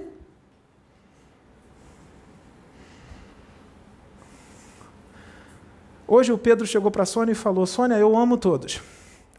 Eu não consigo entender essa violência. Não consigo entender essa agressividade. Sônia, o que, que, é isso? Ah, Sônia, eu também sinto a mesma coisa. Você vai ter que compreender, você vai ter que entender. Você está aqui para uma missão. Eles vivem em terceira dimensão, um planeta primitivo, eles são violentos, eles são hostis, eles são primitivos. Você vai ter que compreender. Ame-os que às vezes é difícil de aguentar. Mesmo já sabendo de tudo. A Sônia só repetiu o que ele já sabe, mas tem que ouvir de novo. Tem que ouvir para poder. Né? Tem que ouvir.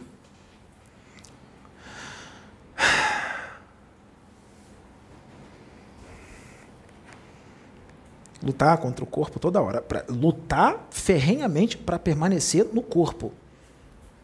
Permanecer, lutar, luta, luta, permanece, fica né? suar sangue. Né?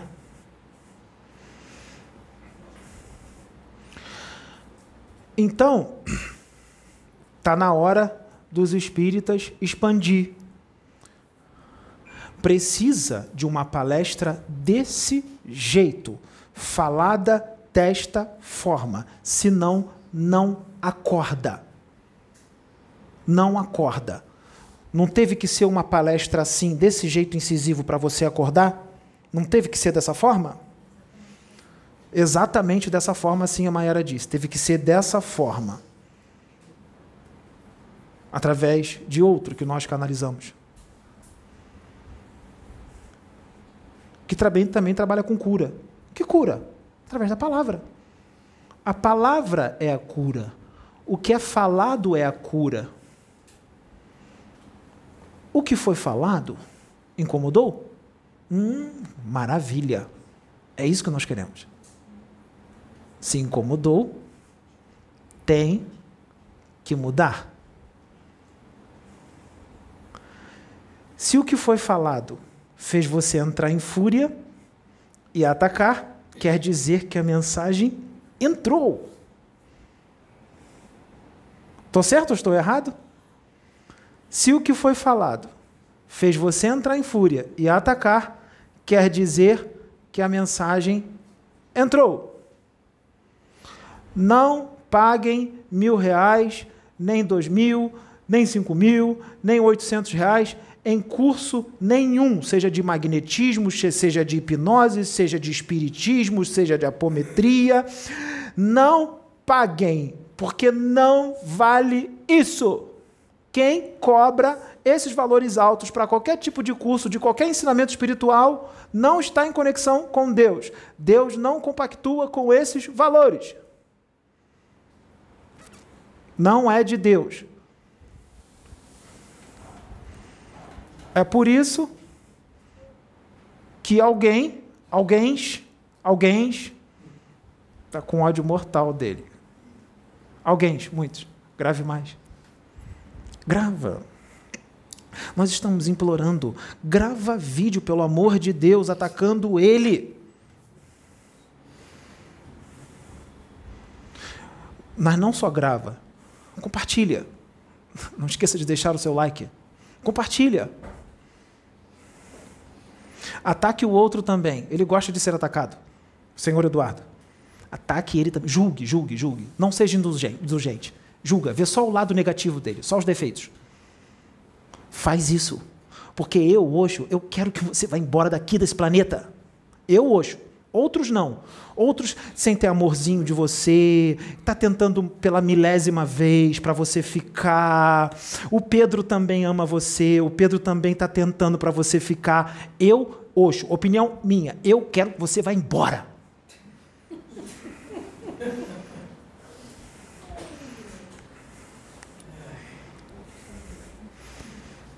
Porque isso vai definir destinos. Porque eu conheço o espírito de muitos de vocês. Eu estou desencarnado no plano espiritual. Eu tenho acesso aos registros de muitos. E é coisa antiga. Está repetindo já. Ó. Tem uns que estão piorando até mais. Não vai mudar. Mas o nosso trabalho não é em vão, sabe por quê? Porque muitos outros estão mudando para melhor. E esses que não vão mudar, o que está sendo dito foi plantado. Lembra? Você entrou em fúria? Entrou. Você vai levar lá para outro planeta que você vai. Lá, você vai ser evoluidíssimo. Tanto é que quando você chegar lá, os que estão lá, você vai achar eles violentos, você vai achar eles agressivos, invejosos em excesso, com uma sede de poder em excesso. A sua sede de poder, a sua inveja, a sua agressividade, seu ódio, seu orgulho, sua prepotência, sua arrogância vai ficar pequenininha na frente dos que estão lá. Mas a tua é grande, né? Lá é pequeno. Então imagina quem é que vai te receber lá. Imagina, realiza, expande a consciência. Ah, você não tem? O Pedro ajuda. O Pedro tem. O Pedro conhece esses planetas. Quando ele está desencarnado, ele é levado nesses planetas, ele conhece. Por isso que a gente traz em profundidade tudo. Está aqui tudo no arcabouço mental dele. No seu não está. Ele viaja, ele é um guardião planetário. Ele viaja para vários mundos, ele conhece vários mundos. Guardiões planetários viajam em aeróbos. Não é todo espírito que pode viajar para conhecer planetas, mesmo que sejam planetas primitivos. Não é, não. Tem espírito que desencarna, tem gente que desencarna. O seu espírito não vai nem para uma colônia fica num hospital no, no umbral um tempo e ali já é preparado para a reencarnação. Não vai nem para a colônia nosso lar. Como é que vai para outro planeta? Conhecer outro planeta? Não tem mérito para isso.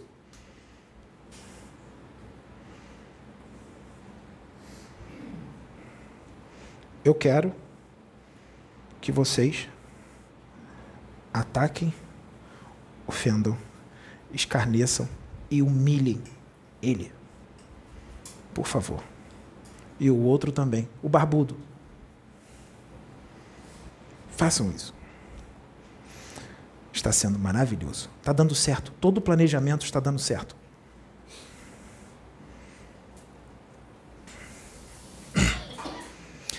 Acabou a ortodoxia. Ortodoxia é coisa de criança. Dogmatismo também. Acabou a fé cega. A fé agora é raciocinada. Porque espíritos maduros e evoluídos têm a fé raciocinada. Não tem dogmatismo, não tem mente engessada, não tem visão estreita da realidade espiritual, não tem visão retrógrada de espiritualidade, não tem extremismo religioso. Ah, lembra do mago negro que desdobra e dá um comando hipnossugestivo para os médios espíritas que gostam de sede de poder? Que tem sede de poder? Tem muitos médios espíritas. Isso acontece com outros, outros religiosos de outras religiões também, tá? Mas nós vamos focar nos espíritas, porque a coisa está feia, tá? Porque o negócio veio para expandir a consciência e está fechadão o negócio é para tirar o fanatismo e está um fanatismo total.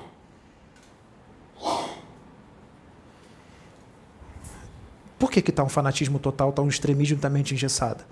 Porque não adianta trazer um conhecimento profundo e aberto para espíritos primários.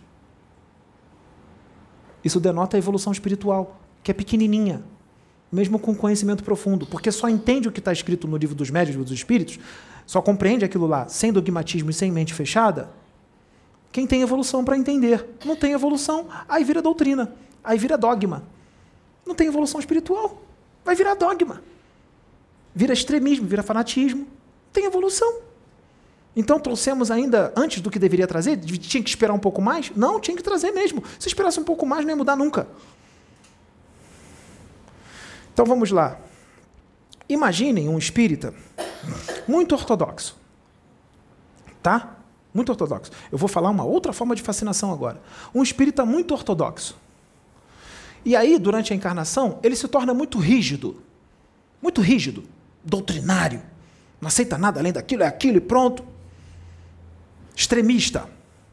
Fanático. Aí ele fica anos assim. E acha que está fazendo tudo direitinho como tem que ser feito. Só tem o conhecimento na cabeça, o computador. Todo mundo acha as palestras maravilhosas, porque o conhecimento está todo gravado na cabeça. Mas é extremista. Mente fechada. Dogmático. Visão retrógrada de espiritualidade. Rígido.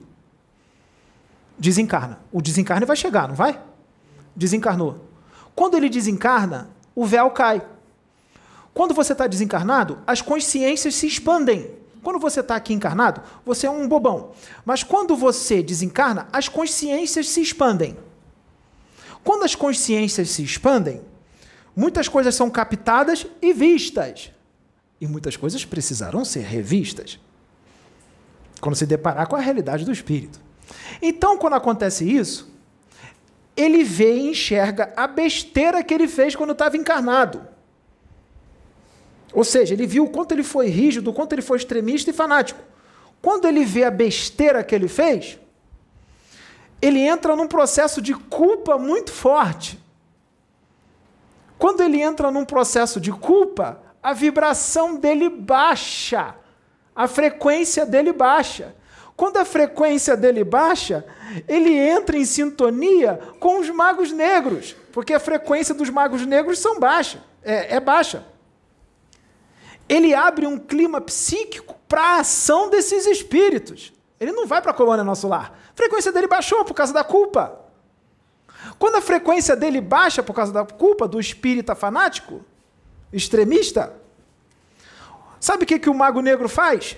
O espírita fanático, ele não é louco por Kardec, ou por André Luiz, ou por Chico Xavier, ou por Eurípides, ou para, por Maria Modesto Cravo ou outro? Ele não é louco por esses? Vamos supor que esse que desencarnou é louco por Chico Xavier. Chico Xavier é o ídolo dele. Sabe o que, que o mago negro faz? Lembra, ele está em sintonia com o mago porque baixou a frequência por causa da culpa. Entrou no clima psíquico dele. Sabe o que, que o mago faz?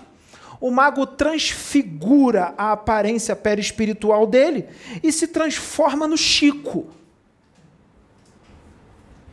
O cara já está desencarnado, tá? Desencarnou. Quando ele se transforma no Chico, com uma luz bonita em volta, ele plasma tudo isso. Lembra? Ele é mestre na arte da sedução mental, da manipulação mental. Ele aparece como Chico. E aí o cara desencarnado, culpado, chorando e arrependido, o Chico fala assim: o Chico, que é o mago negro, transfigurado. Meu filho, não chore, você serviu muito bem a doutrina, não sinta isso, vem comigo. Sabe o que, que vai acontecer? Ele vai continuar sentindo a culpa, vai dar uma melhoradinha, porque o Chico falou com ele, mas ele vai continuar sentindo a culpa, porque ela vai ser forte, porque são muitos anos fanático, tá? Ele não vai melhorar na hora, não. Vai melhorar um pouquinho, mas vai continuar com a frequência baixa, porque o fanatismo é forte ali, o extremismo. Aí ele chorando vai com o Chico. Vamos para a colônia Nosso Lar. Aí ele vai com o Chico, que é um mago negro, transfigurado. Leva ele para o umbral. Vocês sabem que a visão do umbral não é bonita. Só que para onde o Chico, que é um mago negro, vai levar ele lá no umbral, já está tudo cheio de máquinas, porque a tecnologia lá é avançadíssima. É um holograma É um holograma. Ele está no inferno. Ele está no umbral. Mas os magos negros colocam hologramas. Aí vai parecer um céu azul, com pássaros, pássaros coloridos, com, com cavalinhos brancos, cachorros brancos, igual no filme, todo mundo de branquinho. Aí vem um monte de espírito, tudo de branco, estendendo a mão assim, ó, para buscar ele. Que é tudo trevoso, mas vai parecer como bonitão. Tá tudo bem? Tudo holograma. Aí o Mago Negro vai dar uma casinha para ele. Não, você tem méritos para ter uma casa aqui em nosso lar. Ele vai ter a casa em nosso lar. E aí, ele vai ser escravo do Mago Negro, que vai hipnotizá-lo. Vai aplicar técnicas de hipnose e magnetismo no espírita desencarnado para ele fazer tudo que o Mago Negro quer, ou seja, vai ser um escravinho dele, um soldadinho do Mago Negro. Ou seja, o serviço sujo, pequeno, que o Mago Negro não quer botar a mão, vai mandar ele. Ele faz. Vai achar que está servindo a Chico, que está servindo a Deus e a Jesus. Aí tem outra coisa. Chega um momento que isso não pode durar para sempre, porque Deus é misericordioso, Deus é muito bom. Vai chegar uma hora que os espíritos da luz vão lá resgatá-los. Vai resgatar os espíritas.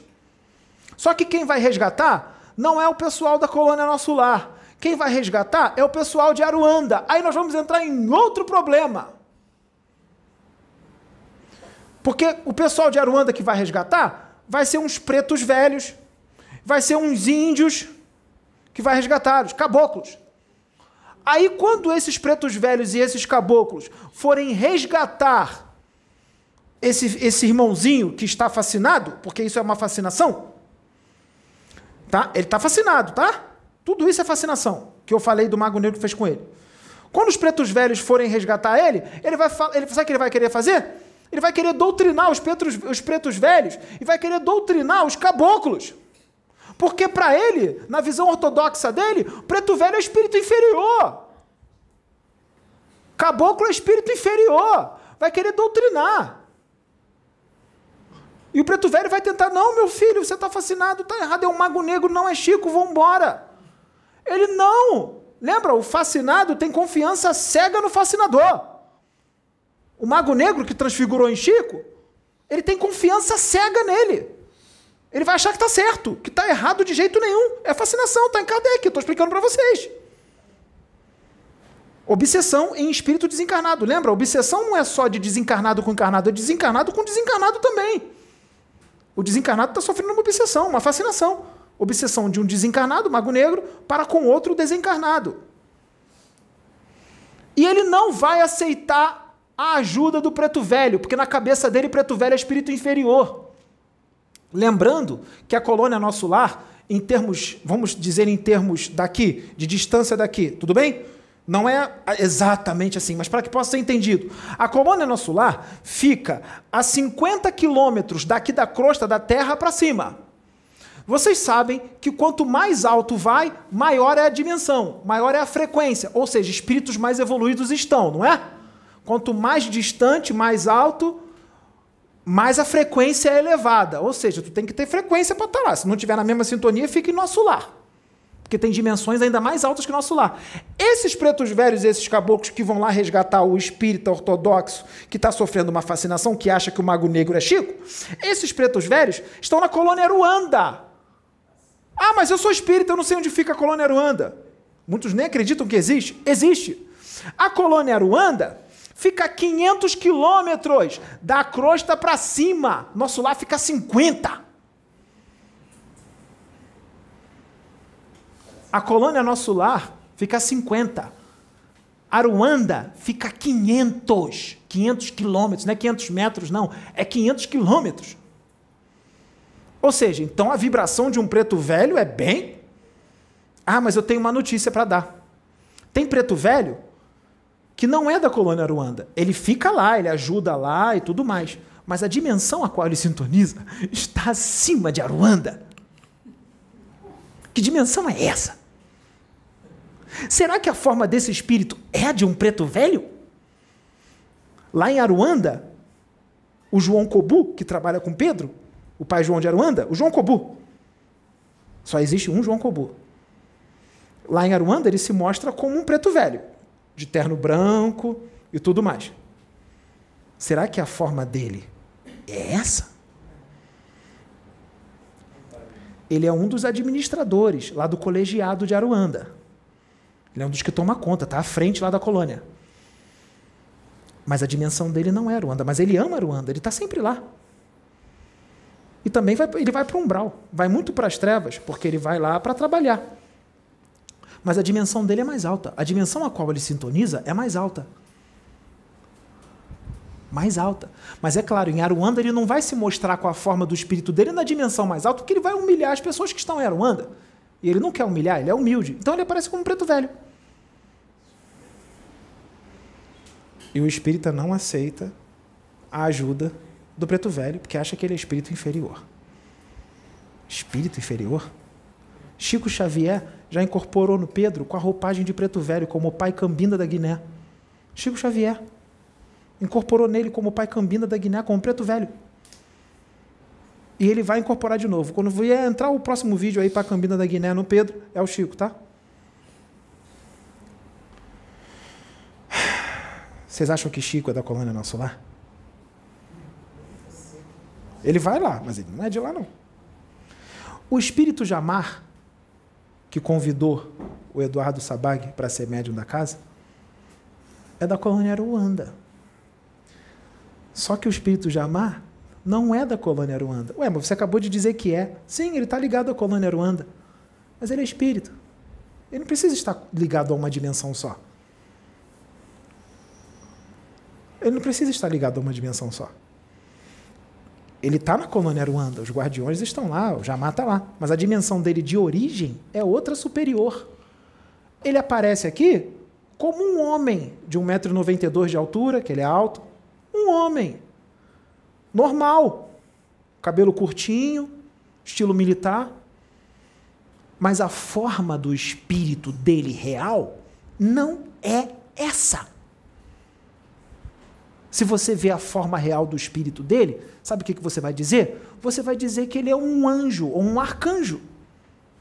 Mas ele não é um arcanjo nem um anjo.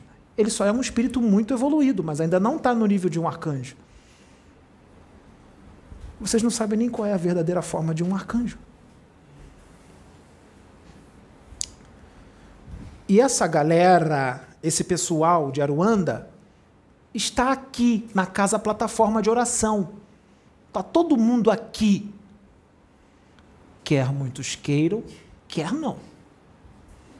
Porque médium não é dono de espírito e não tem contrato que diz que espírito tal vai trabalhar só com você. Cadê o contrato? Traz o contrato para casa, plataforma de oração.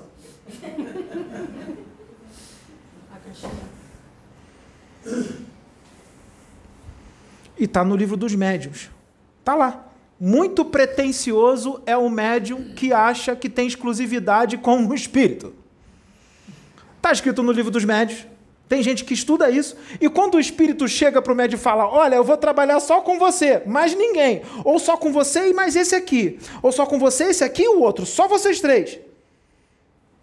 Aí o cara aceita.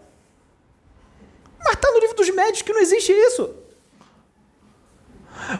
O espírito que fez essa proposta, ele é o espírito mesmo, não é nenhum mentiroso, não. É um teste.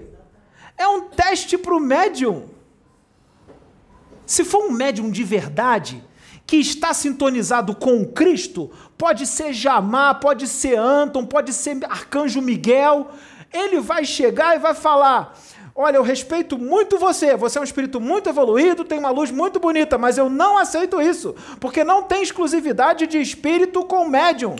Se nós vamos trazer a luz para o mundo, você não tem que, que, trabalhar só comigo, você tem que trabalhar com outro médio que está lá na Bahia. Você tem que trabalhar com outro médio que está em Rondônia. Nós temos que espalhar o mundo, a, a luz, para a maior parte do mundo, até em outro país. Tem que trabalhar com um médio que está lá nos Estados Unidos. Você tem que trabalhar com um médio que está na China. Essa é a resposta que o médium tem que dar. Não é dizer eu aceito. Isso é arrogância, vaidade. É vaidade.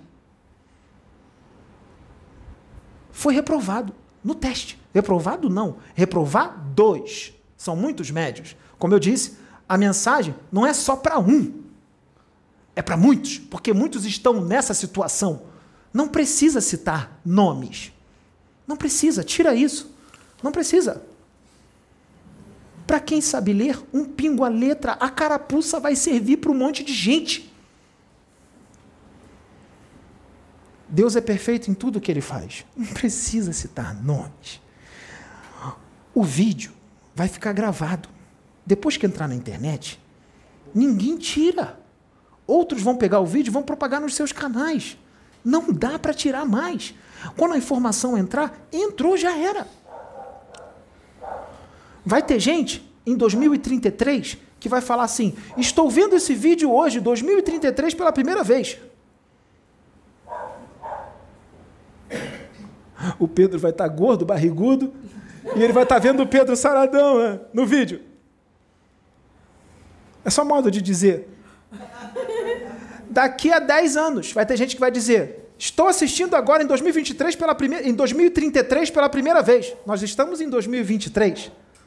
Nós estamos em 2023. Vai ter gente que vai dizer em 2030. Vai ter gente que vai, vai, ter gente que vai dizer em 2040. Aí, 2040, já vai ter acontecido um monte de coisa na casa plataforma de oração.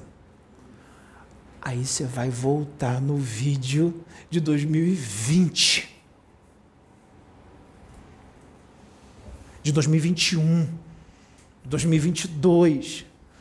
E aí você vai ver a mensagem que nós demos para você lembrar. Porque vai acontecer lá em 2040. Aí o brasileiro daqui gosta de esquecer as coisas, né? E principalmente nas eleições, esquece. Nas eleições esquece um monte de coisa volta de novo da mesma pessoa e tal. Esquece, esquece. Né? O povo daqui é esquecido. Né? Então é importante que fique gravado o vídeo. Que aí vai lembrar. Mas tem coisa que vai acontecer agora. Já está acontecendo. Não vai precisar esperar 2040. Brincadeirinha. Vai acontecer agora muita coisa. Só que não para, né? Vai vindo mais, vai vindo. Vai vindo. Mas bem em excesso. Nossa, no vídeo tal, ele disse que ia acontecer isso, isso e isso. Já se passaram seis meses e não aconteceu nada. Tem gente que fala isso. Já se passou um ano, tem um ano que o vídeo foi gravado, não aconteceu nada. Olha o tamanho da ignorância. Olha o quanto a pessoa está distante de Deus. Não conhece o tempo de Deus. Tem coisa que é falada que só vai acontecer daqui a 20 anos, 10 anos, 30 anos. Olha como vocês são imediatistas. Olha como vocês são imediatistas, como vocês não têm a mentalidade do espírito, que é imortal, que vai viver para sempre. Vocês não veem as coisas a nível de eternidade. Vocês calculam as coisas de acordo com o tempo da Terra, que nem existe. Tempo não existe. Vocês calculam as coisas de acordo com o tempo da Terra. Da Terra, você é espírito. Calcula a coisa em escalas cósmicas, não no tempo da Terra. 100 anos não é nada calcula em escalas cósmicas. 50 milhões de anos, 100 milhões. Ah, daqui a 50 milhões de anos eu já morri. Mais uma vez a sua limitação e a sua inferioridade espiritual e evolutiva em jogo. Olha a resposta. Daqui a 50 milhões de anos eu já virei pó e eu já desapareci. Olha a mentalidade do cara. De novo, pensamento, pensamento materialista. Daqui a 50 milhões de anos, se Deus quiser, eu tenho certeza, você será pelo menos um anjo. Pelo menos. Por favor, são 50 milhões de anos. Você vai continuar existindo. E você vai existir por toda a eternidade. Escalas cósmicas. Esquece seis meses, esquece um ano, esquece dez anos, esquece um século, esquece mil anos, esquece dez mil anos, cinquenta milhões, um bilhão. escalas cósmicas. Você acha que ele tem pressa? Você acha que ele tem pressa? Você acha que ele se desespera? Ele tem que acalmar toda hora. Porque pensa, escalas cósmicas.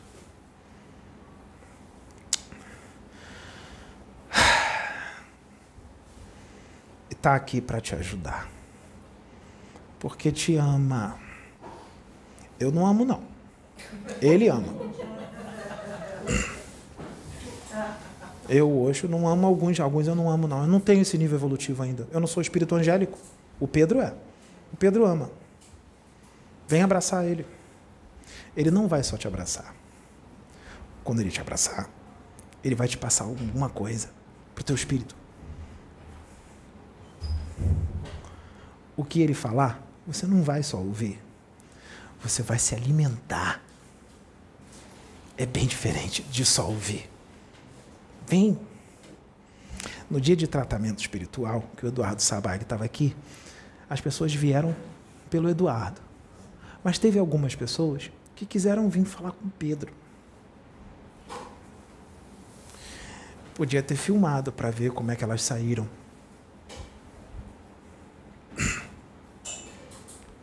Elas estão assistindo agora, alguma delas, algumas delas. Porque tem muitos que vieram abraçar ele que são aposentados e estão vendo todos os vídeos até o fim.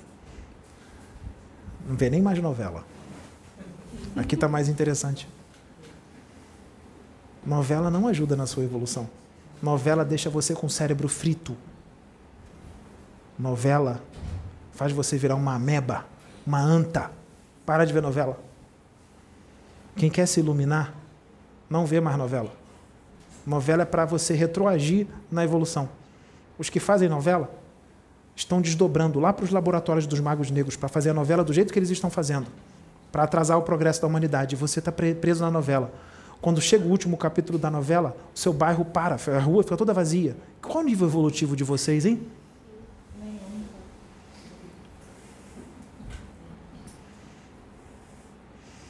Três horas de novela eu aceito.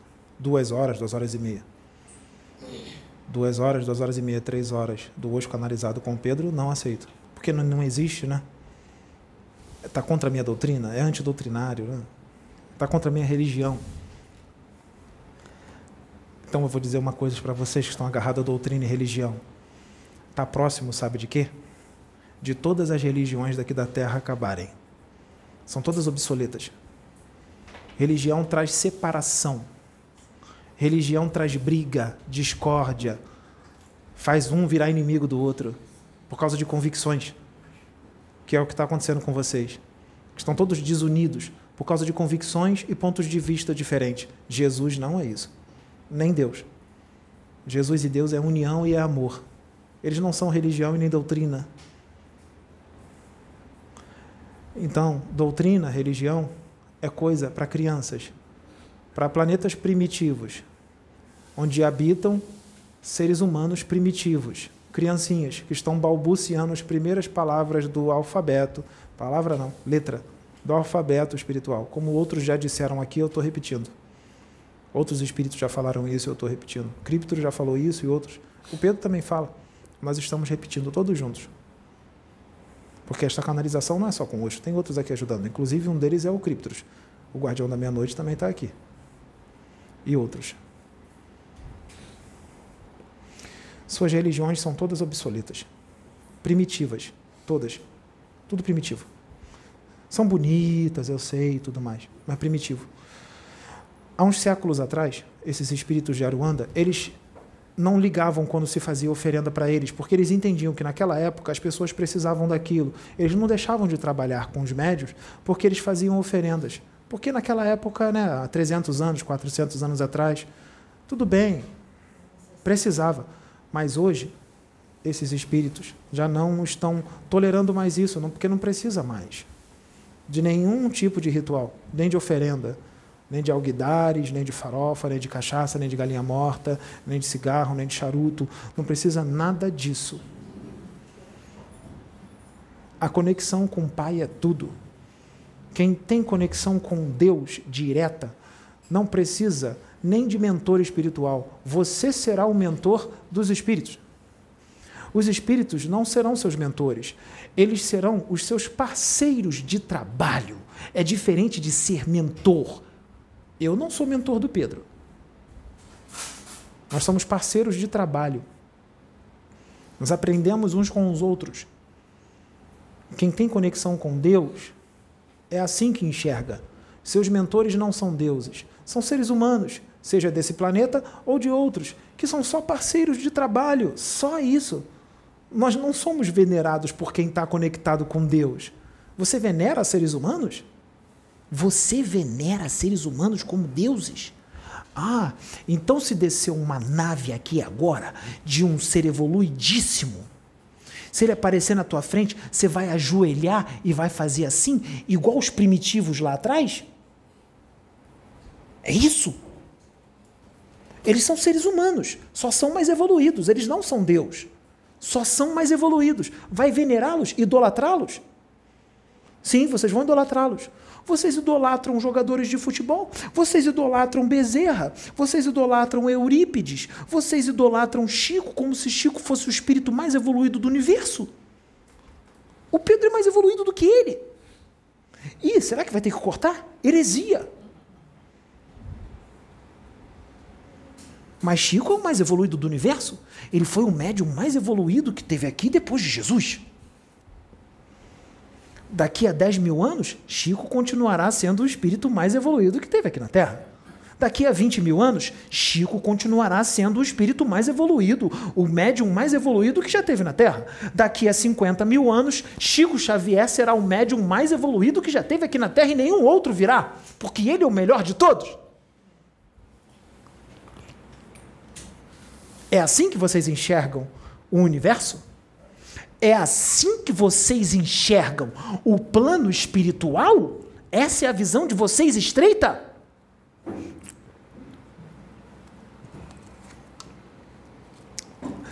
Ele só aceitou a água por educação a você, para você não perder a viagem. Porque nem água ele quer beber. Porque a vontade de mudar as coisas é tão grande que a água vai ficar para depois. Mas muito obrigado. Essa é a visão? É assim que vocês veem o universo espíritas. Nós amamos vocês. Aqui não tem preconceito com religião nenhuma. Todas são lindas, mas são obsoletas. Sim, isso não é preconceito. Por que, que você acha que é preconceito? Ah, então você acha que é preconceito porque você não consegue sair do planeta Terra. Vamos fazer uma viagem no universo agora. Vamos lá nas Pleiades. Vamos lá nas Pleiades. Vamos lá num planeta que vibra na sexta dimensão. Vamos lá. Vamos levar tua religião para lá. Que é linda, sim, é bonita. Vamos levar, não é para os adultos das Pleiades, não. Vamos levar para as crianças de lá. As crianças que estão na escola, pequenininhas. E vamos tentar passar a tua religião para eles. Tenta passar para eles, lá.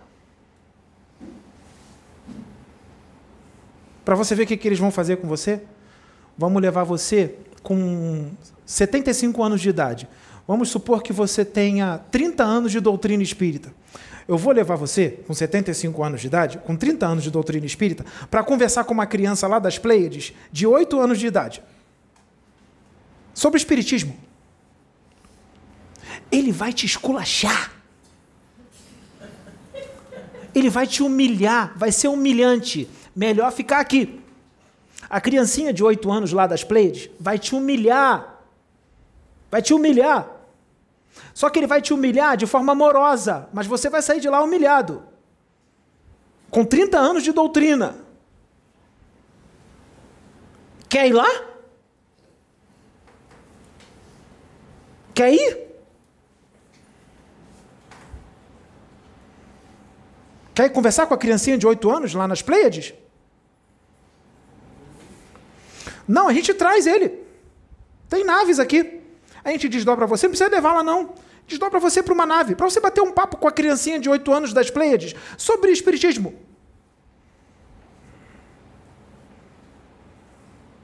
esse vídeo. Nós vamos fazer igual o Eduardo Sabag agora.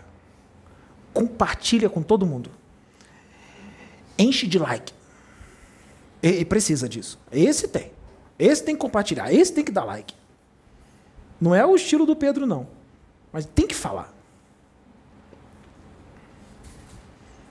a mente está pequenininha. O, o, like é para ganhar dinheiro. Amendoim dentro do, do, do crânio. É isso?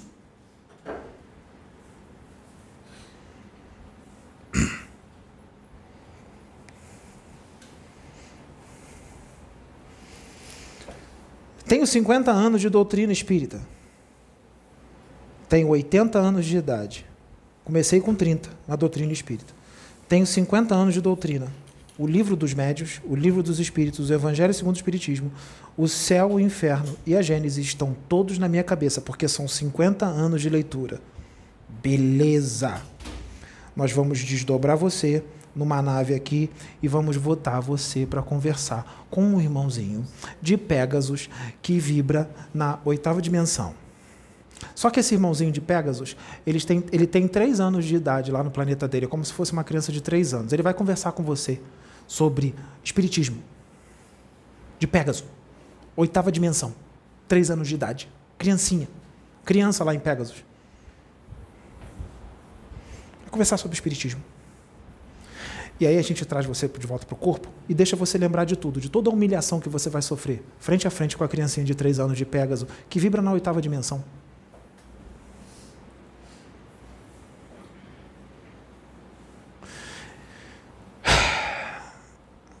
no planeta dele, dessa criancinha de Pegasus, já não existe religião há milhões de anos.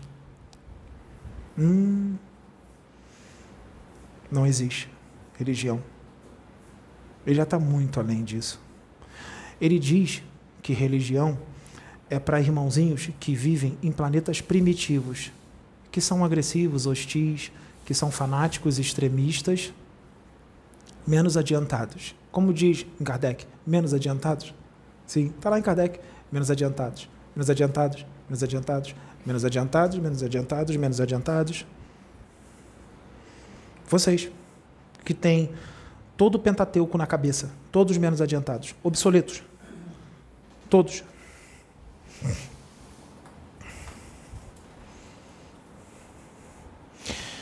Esse tipo de espírito que habita esse corpo aqui, ele existe só para uma coisa: o progresso. É entediante para ele se ele não fizer isso. Você entende isso? É entediante. Ele tem que fazer, senão ele começa a se coçar todo. Ele tem que ajudar a salvar almas. Ele tem que pescar almas para o todo. Se ele não fizer isso, a vida dele não tem sentido. Se ele não expandir sua consciência e ajudar você a evoluir, ele não tem razão de viver. Ele não estaria aqui, ele estaria num outro planeta primitivo ajudando outros a progredir. Esse é o espírito que habita esse corpo. É o tipo de espírito que foi criado para resgatar vidas para evoluir. É o tipo de espírito que foi criado para governar mundos. É o tipo de espírito que foi criado para governar sistemas solares. É o tipo de espírito que foi criado para governar um quarto de uma galáxia. É o tipo de espírito que foi criado para governar a metade de uma galáxia. É o tipo de espírito que foi criado para governar três quartos de uma galáxia. É o tipo de espírito que foi criado para governar quatro quartos de uma galáxia. É o tipo de espírito que foi criado para governar duas galáxias. É o tipo de espírito que foi criado para governar três galáxias. É o tipo de espírito que foi criado para governar um universo. É o tipo de espírito que foi criado para governar dois universos. É o tipo de espírito que foi criado para governar três universos. É o tipo de espírito que foi criado para governar um superuniverso. É melhor parar. Porque tem muito mais no universo. Só que tudo que eu disse aqui não é assim é no decorrer das escalas cósmicas, passo a passo, porque a evolução não dá saltos. Mas você vai interpretar como elogio, porque você vai interpretar tudo isso como se fosse agora. Não, ele só vai governar tudo isso daqui a milhões, bilhões, trilhões de anos. Não é agora. Então não é elogio. mas vai chegar lá. Mais rápido que você. Porque não tem a mente fechada. Porque não tem a mente engessada. Esse vídeo é para todas as religiões. Mas é mais para os espíritas. Depois desse vídeo, hum, digamos que. Vamos ver quando é que nós vamos colocar.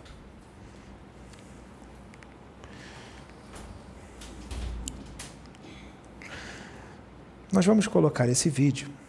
É claro que antes vai entrar outros. Antes e depois. Ele vai trazer conhecimento de mediunidade, do jeito que os espíritas gostam e tudo mais. Conhe... O quê?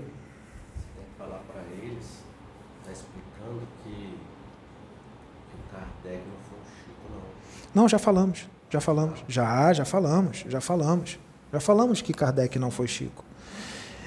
Então, terá conhecimentos de, de, de mediunidade, terá conhecimentos de é, é, reencarnação, obsessões de todo tipo e tudo mais. Tudo bem. Mas esse tipo de vídeo precisa ter. Sabe por quê? Porque eu disse que precisa as mentes expandir, principalmente para o que virá. Porque o Cristo, Jesus, ele não quer mais ninguém queimando livros, porque não aceita nada do que é novo. Ah, mas os tempos são outros, nós não vamos queimar, mas não vamos aceitar. Ou vamos atacar? Ou vamos dizer que é antidoutrinário, está fora da doutrina? É demais para a cabeça? Porque nos livros nós vamos falar sobre lebrechaus que vivem numa dimensão que você não conhece. Só que lá não tem só Lebrechal.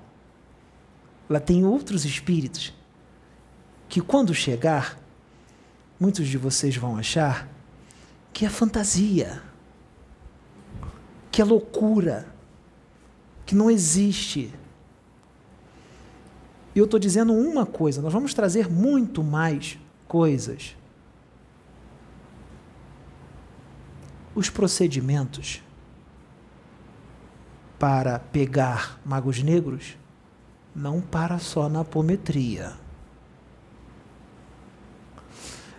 As obsessões complexas que muitas pessoas conhecem é uma quantidade diminuta de obsessões complexas que existe lá nos laboratórios. Existem muitas outras obsessões complexas que médium prepotente, vaidoso, arrogante nem sabe que existe.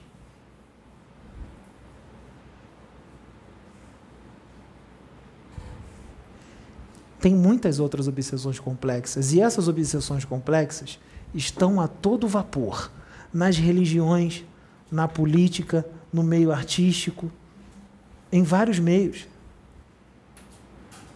Então está na hora da gente trazer trazer. Vocês precisam ter esse conhecimento dessas obsessões, porque esses espíritos trevosos, ainda tem muitos deles aqui. Tem muitos laboratórios ainda lá nas trevas. Então não estacione.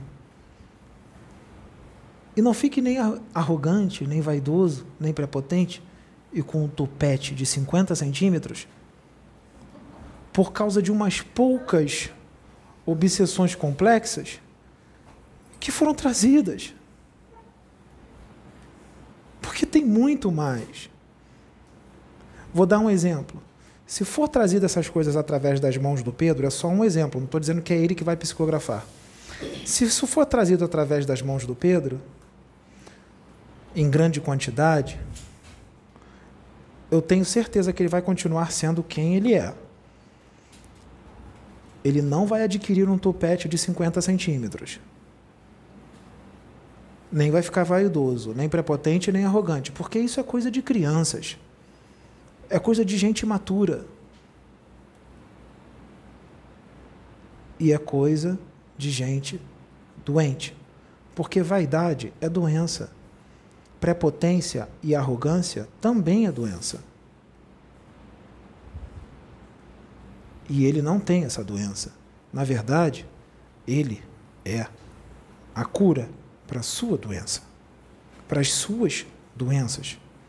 De muitos, não estou falando com um só, vários, sempre, sempre vários. E lembre-se, se entrar em fúria, a mensagem entrou. Agora você vai fingir que não está em fúria, você vai dar uma gargalhada. Eu sinto ódio na sua gargalhada. Não disfarce. Nós sabemos o que você está sentindo. Do teu lado agora tem um aparelho de tecnologia extraterrestre que está captando todas as suas vibrações. Tem Exus também, que Exus conseguem ver. É, Exus conseguem ver o que você está sentindo e pensando. Eles ouvem tudo. Lembra, Exus tem uma força mental muito grande.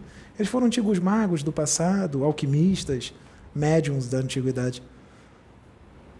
Lá da Atlântida, muitos deles viveram lá na Atlântida. Eles têm uma força mental grande têm bastante conhecimento. Não dá para mentir. Você consegue mentir para os outros encarnados que estão ao seu derredor.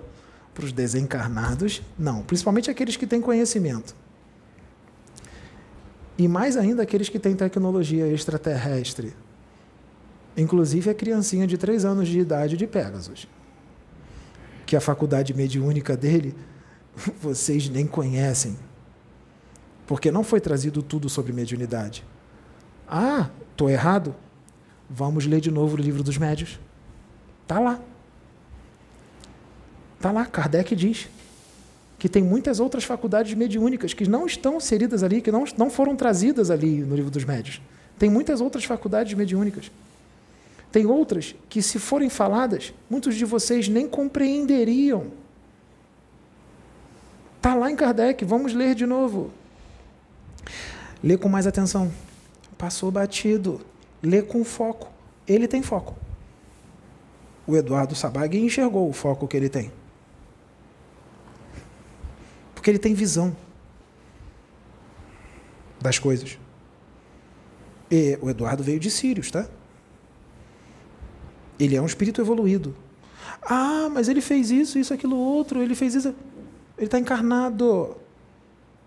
Está encarnado. É normal. É normal. A partir do momento que determinadas coisas entrarem, tudo muda. Ele é evoluído. Ele veio de Sirius. Nossa, na plataforma de oração só tem bambambam bam, bam da espiritualidade. Mais julgamento? Tem que ser bambambam bam, bam da espiritualidade. É bambambam bam, para cá, para terra. Mas em Pegasus é um aprendiz. Tem que ser bambambam. Bam, bam, senão vocês não mudam. Tem que trazer alguém bambambam bam, bam mesmo da espiritualidade. Senão vocês ficam estacionados. Com a mente fechada. Tem que ter bambambam bam, bam da espiritualidade, gente. Senão não muda nada. Continua a mesma coisa. Se não tiver bambambam bam, da espiritualidade, continua só enxergando a inteligência suprema, causa primária de todas as coisas. Não sai disso. Se não vir bambambam bam, bam da espiritualidade, continua arriando ao guidar na encruzilhada, acendendo vela. Aqui na casa plataforma de oração, velas só são usadas se acabar a luz.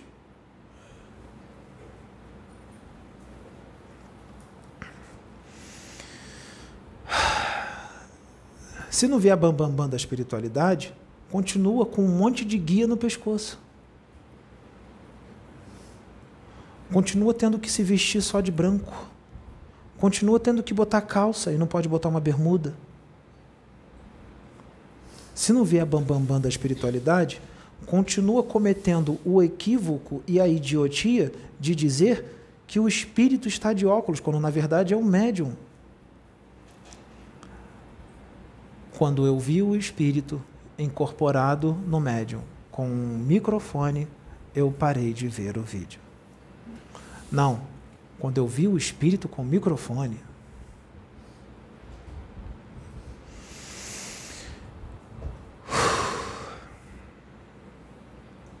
quando eu vi o espírito de óculos, quando eu vi o espírito com sotaque carioca, A incorporação é anímico mediúnica. Anímico mediúnica. Quer que ele explique? Ele vai explicar em outro vídeo. Não vai explicar agora. Não vai explicar agora. Então fica para outro vídeo, deixa o seu like, não esqueça de compartilhar. Fica para o próximo vídeo. E nós finalizamos aqui. Você estando com raiva ou não. Se entrou em fúria, entrou. Deu certo. E tem que ser desse jeito. Porque os espíritos que estão aqui, eles não estão aqui para brincar. Nós, Nefertiti, Osho, Akhenaton e outros, não estamos aqui para brincar. Nós estamos aqui para te curar de uma vez por todas e ajudar você a expandir sua consciência, porque você sozinho não tem capacidade de expandir a consciência. Você precisa de um empurrãozinho. Um empurrãozão. Uma voadora para expandir a consciência. Então é isso. Sem milindres. Nós não temos milindres. Nós vamos falar o que vocês precisam ouvir, porque nós sabemos muito bem com quem nós estamos falando e com os espíritozinhos que habitam muitos dos corpos que estão assistindo esse vídeo. Porque a espiritualidade, Deus, faz tudo perfeito, no momento certo e da forma que tem que ser feita. Não existe equívoco no universo. Não existe equívoco na obra de Deus. Não existe equívoco na espiritualidade. Vamos repetir de novo. Leia o Guardião da Estrela Guia e você vai ver o que Simas de Amoeda é capaz de fazer. Vocês vão ver o que Simas, Pedro, é capaz de fazer. E ele não fez só nessa encarnação. Ele fez em outras antes dessa, ele fez em outras em outros planetas, ele fez em outras em, outros, em outras dimensões e ele faz agora e continuará fazendo nas próximas também. O céu é o limite. Não, céu não. Céu não é nada. O universo inteiro é um limite. Todos os universos é o limite. Não é o céu. Está enxergando pequeno. Não é o céu, é o limite. É o universo todo. Sabe por quê? Essa palestra aqui está sendo transmitida para o plano espiritual de 53 planetas primitivos. 53 para um monte de gente de espírito ortodoxo de outros mundos, igual dos muitos que estão aqui. 53. Tem que ter muita paciência, o todo tem que ter muita paciência para ver um monte de planetinha com as mesmas dogmas, as mesmas doutrinas, as mesmas mentes fechadas, as mesmas mentes engessadas. Para vocês, esses planetas são muito distantes uns dos outros. Para Deus, está tudo aqui na mão dele, está vendo tudo.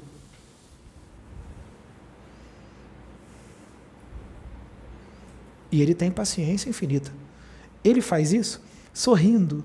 Meus filhinhos ortodoxos, meus filhinhos fanáticos, meus filhinhos extremistas, eu amo tanto eles. Esse aqui vai demorar um trilhão de anos para expandir a mente. Aí ele vai virar um anjo. Esse aqui vai demorar um zilhão de anos. Ai, meu filhinho tão lindo. Ele vê lá na frente você é um arcanjo. Um trilhão de anos para ele não é nada, é amanhã, é daqui a um segundo. Ele vai ficar sempre amando. Ele ama, ama, ama, ama, ama, ama. Não existe ódio dentro dele. Ama, ama, ama, ama, ama, ama, ama, ama, ama, ama eternamente. Você que vai sofrer, vai ficar encarnando em planeta primitivo. E vai ficar nessa realidade triste de estar nesse corpo denso, numa vida planetária. Planetária. Casinha de 13.700 quilômetros de diâmetro. Está feliz com isso? Tá tudo bem, tá tudo legal. Ah, tem um marzão lindo, tem um céu azul lindo. 13.700 quilômetros de diâmetro. Tá tudo bem então?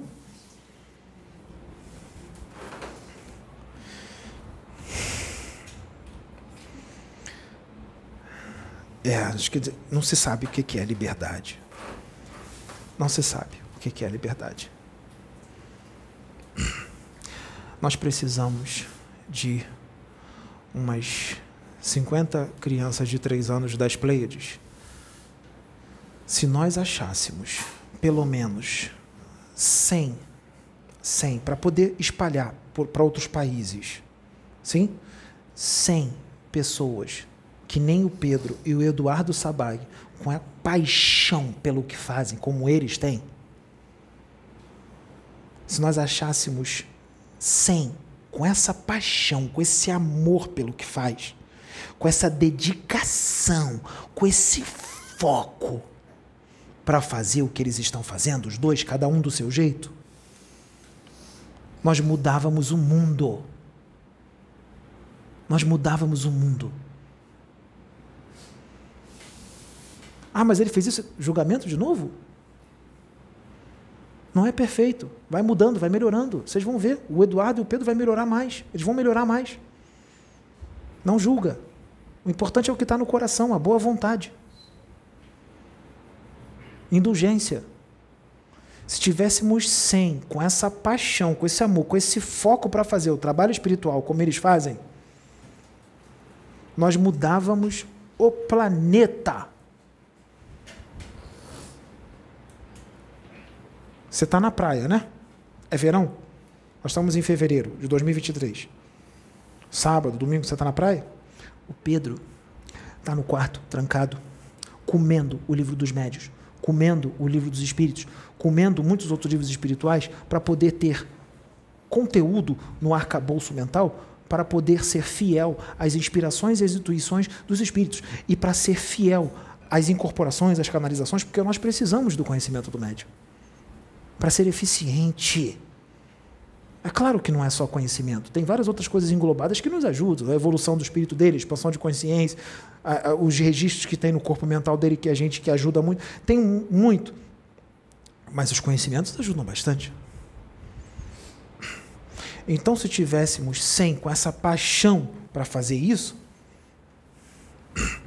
nossa, muda o planeta. Claro que muda, gente. Olha quantas pessoas estão assistindo isso. Olha quantas pessoas vêm aqui. Vocês acham que parou por aí? Não, vai aumentar. Porque vai acontecer mais coisas, vai ter muito mais coisa por aí. A bomba já estourou. Lembra? Pesca homens. Vou ensinar você a pescar homens. Não que ele não saiba, mas vai aprender mais. Simas, o Pajé Branco. Vai lá ver o que ele fez. Vai lá. Vai lá ver o que ele fez.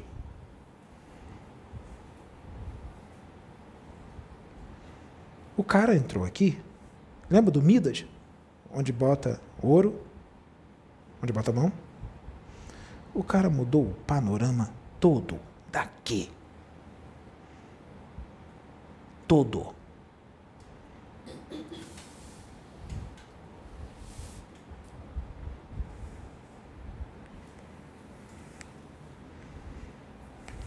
Presença, só a presença. O que fala e o que faz. é para melhorar, é para evoluir. Não é para ficar com raiva dele. O que está sendo feito é necessário. Porque se fosse falado de outra forma, não seria ouvido. Tem que ser desse jeito. E o outro lá vai adorar.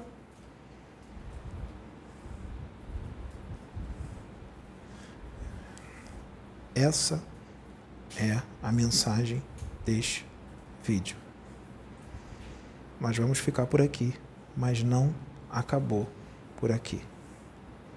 Não acabou por aqui. Tem mais. Vai ter mais palestras longas que vão entrar nos dois canais. Não são todas, mas vamos dar a direção para dizer qual é que tem e qual é que não tem. E novas coisas por aí.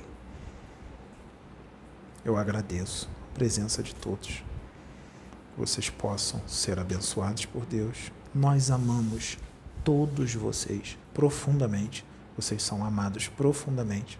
Os que são exortados, os que não precisam ser tão exortados, todos nós amamos profundamente. Profundamente.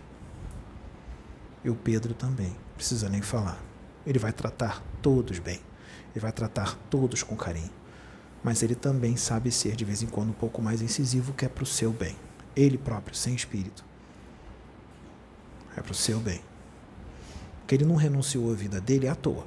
Ele renunciou um monte de coisa para ajudar. Então, fiquem todos em paz. Que Deus vos abençoe. Obrigado.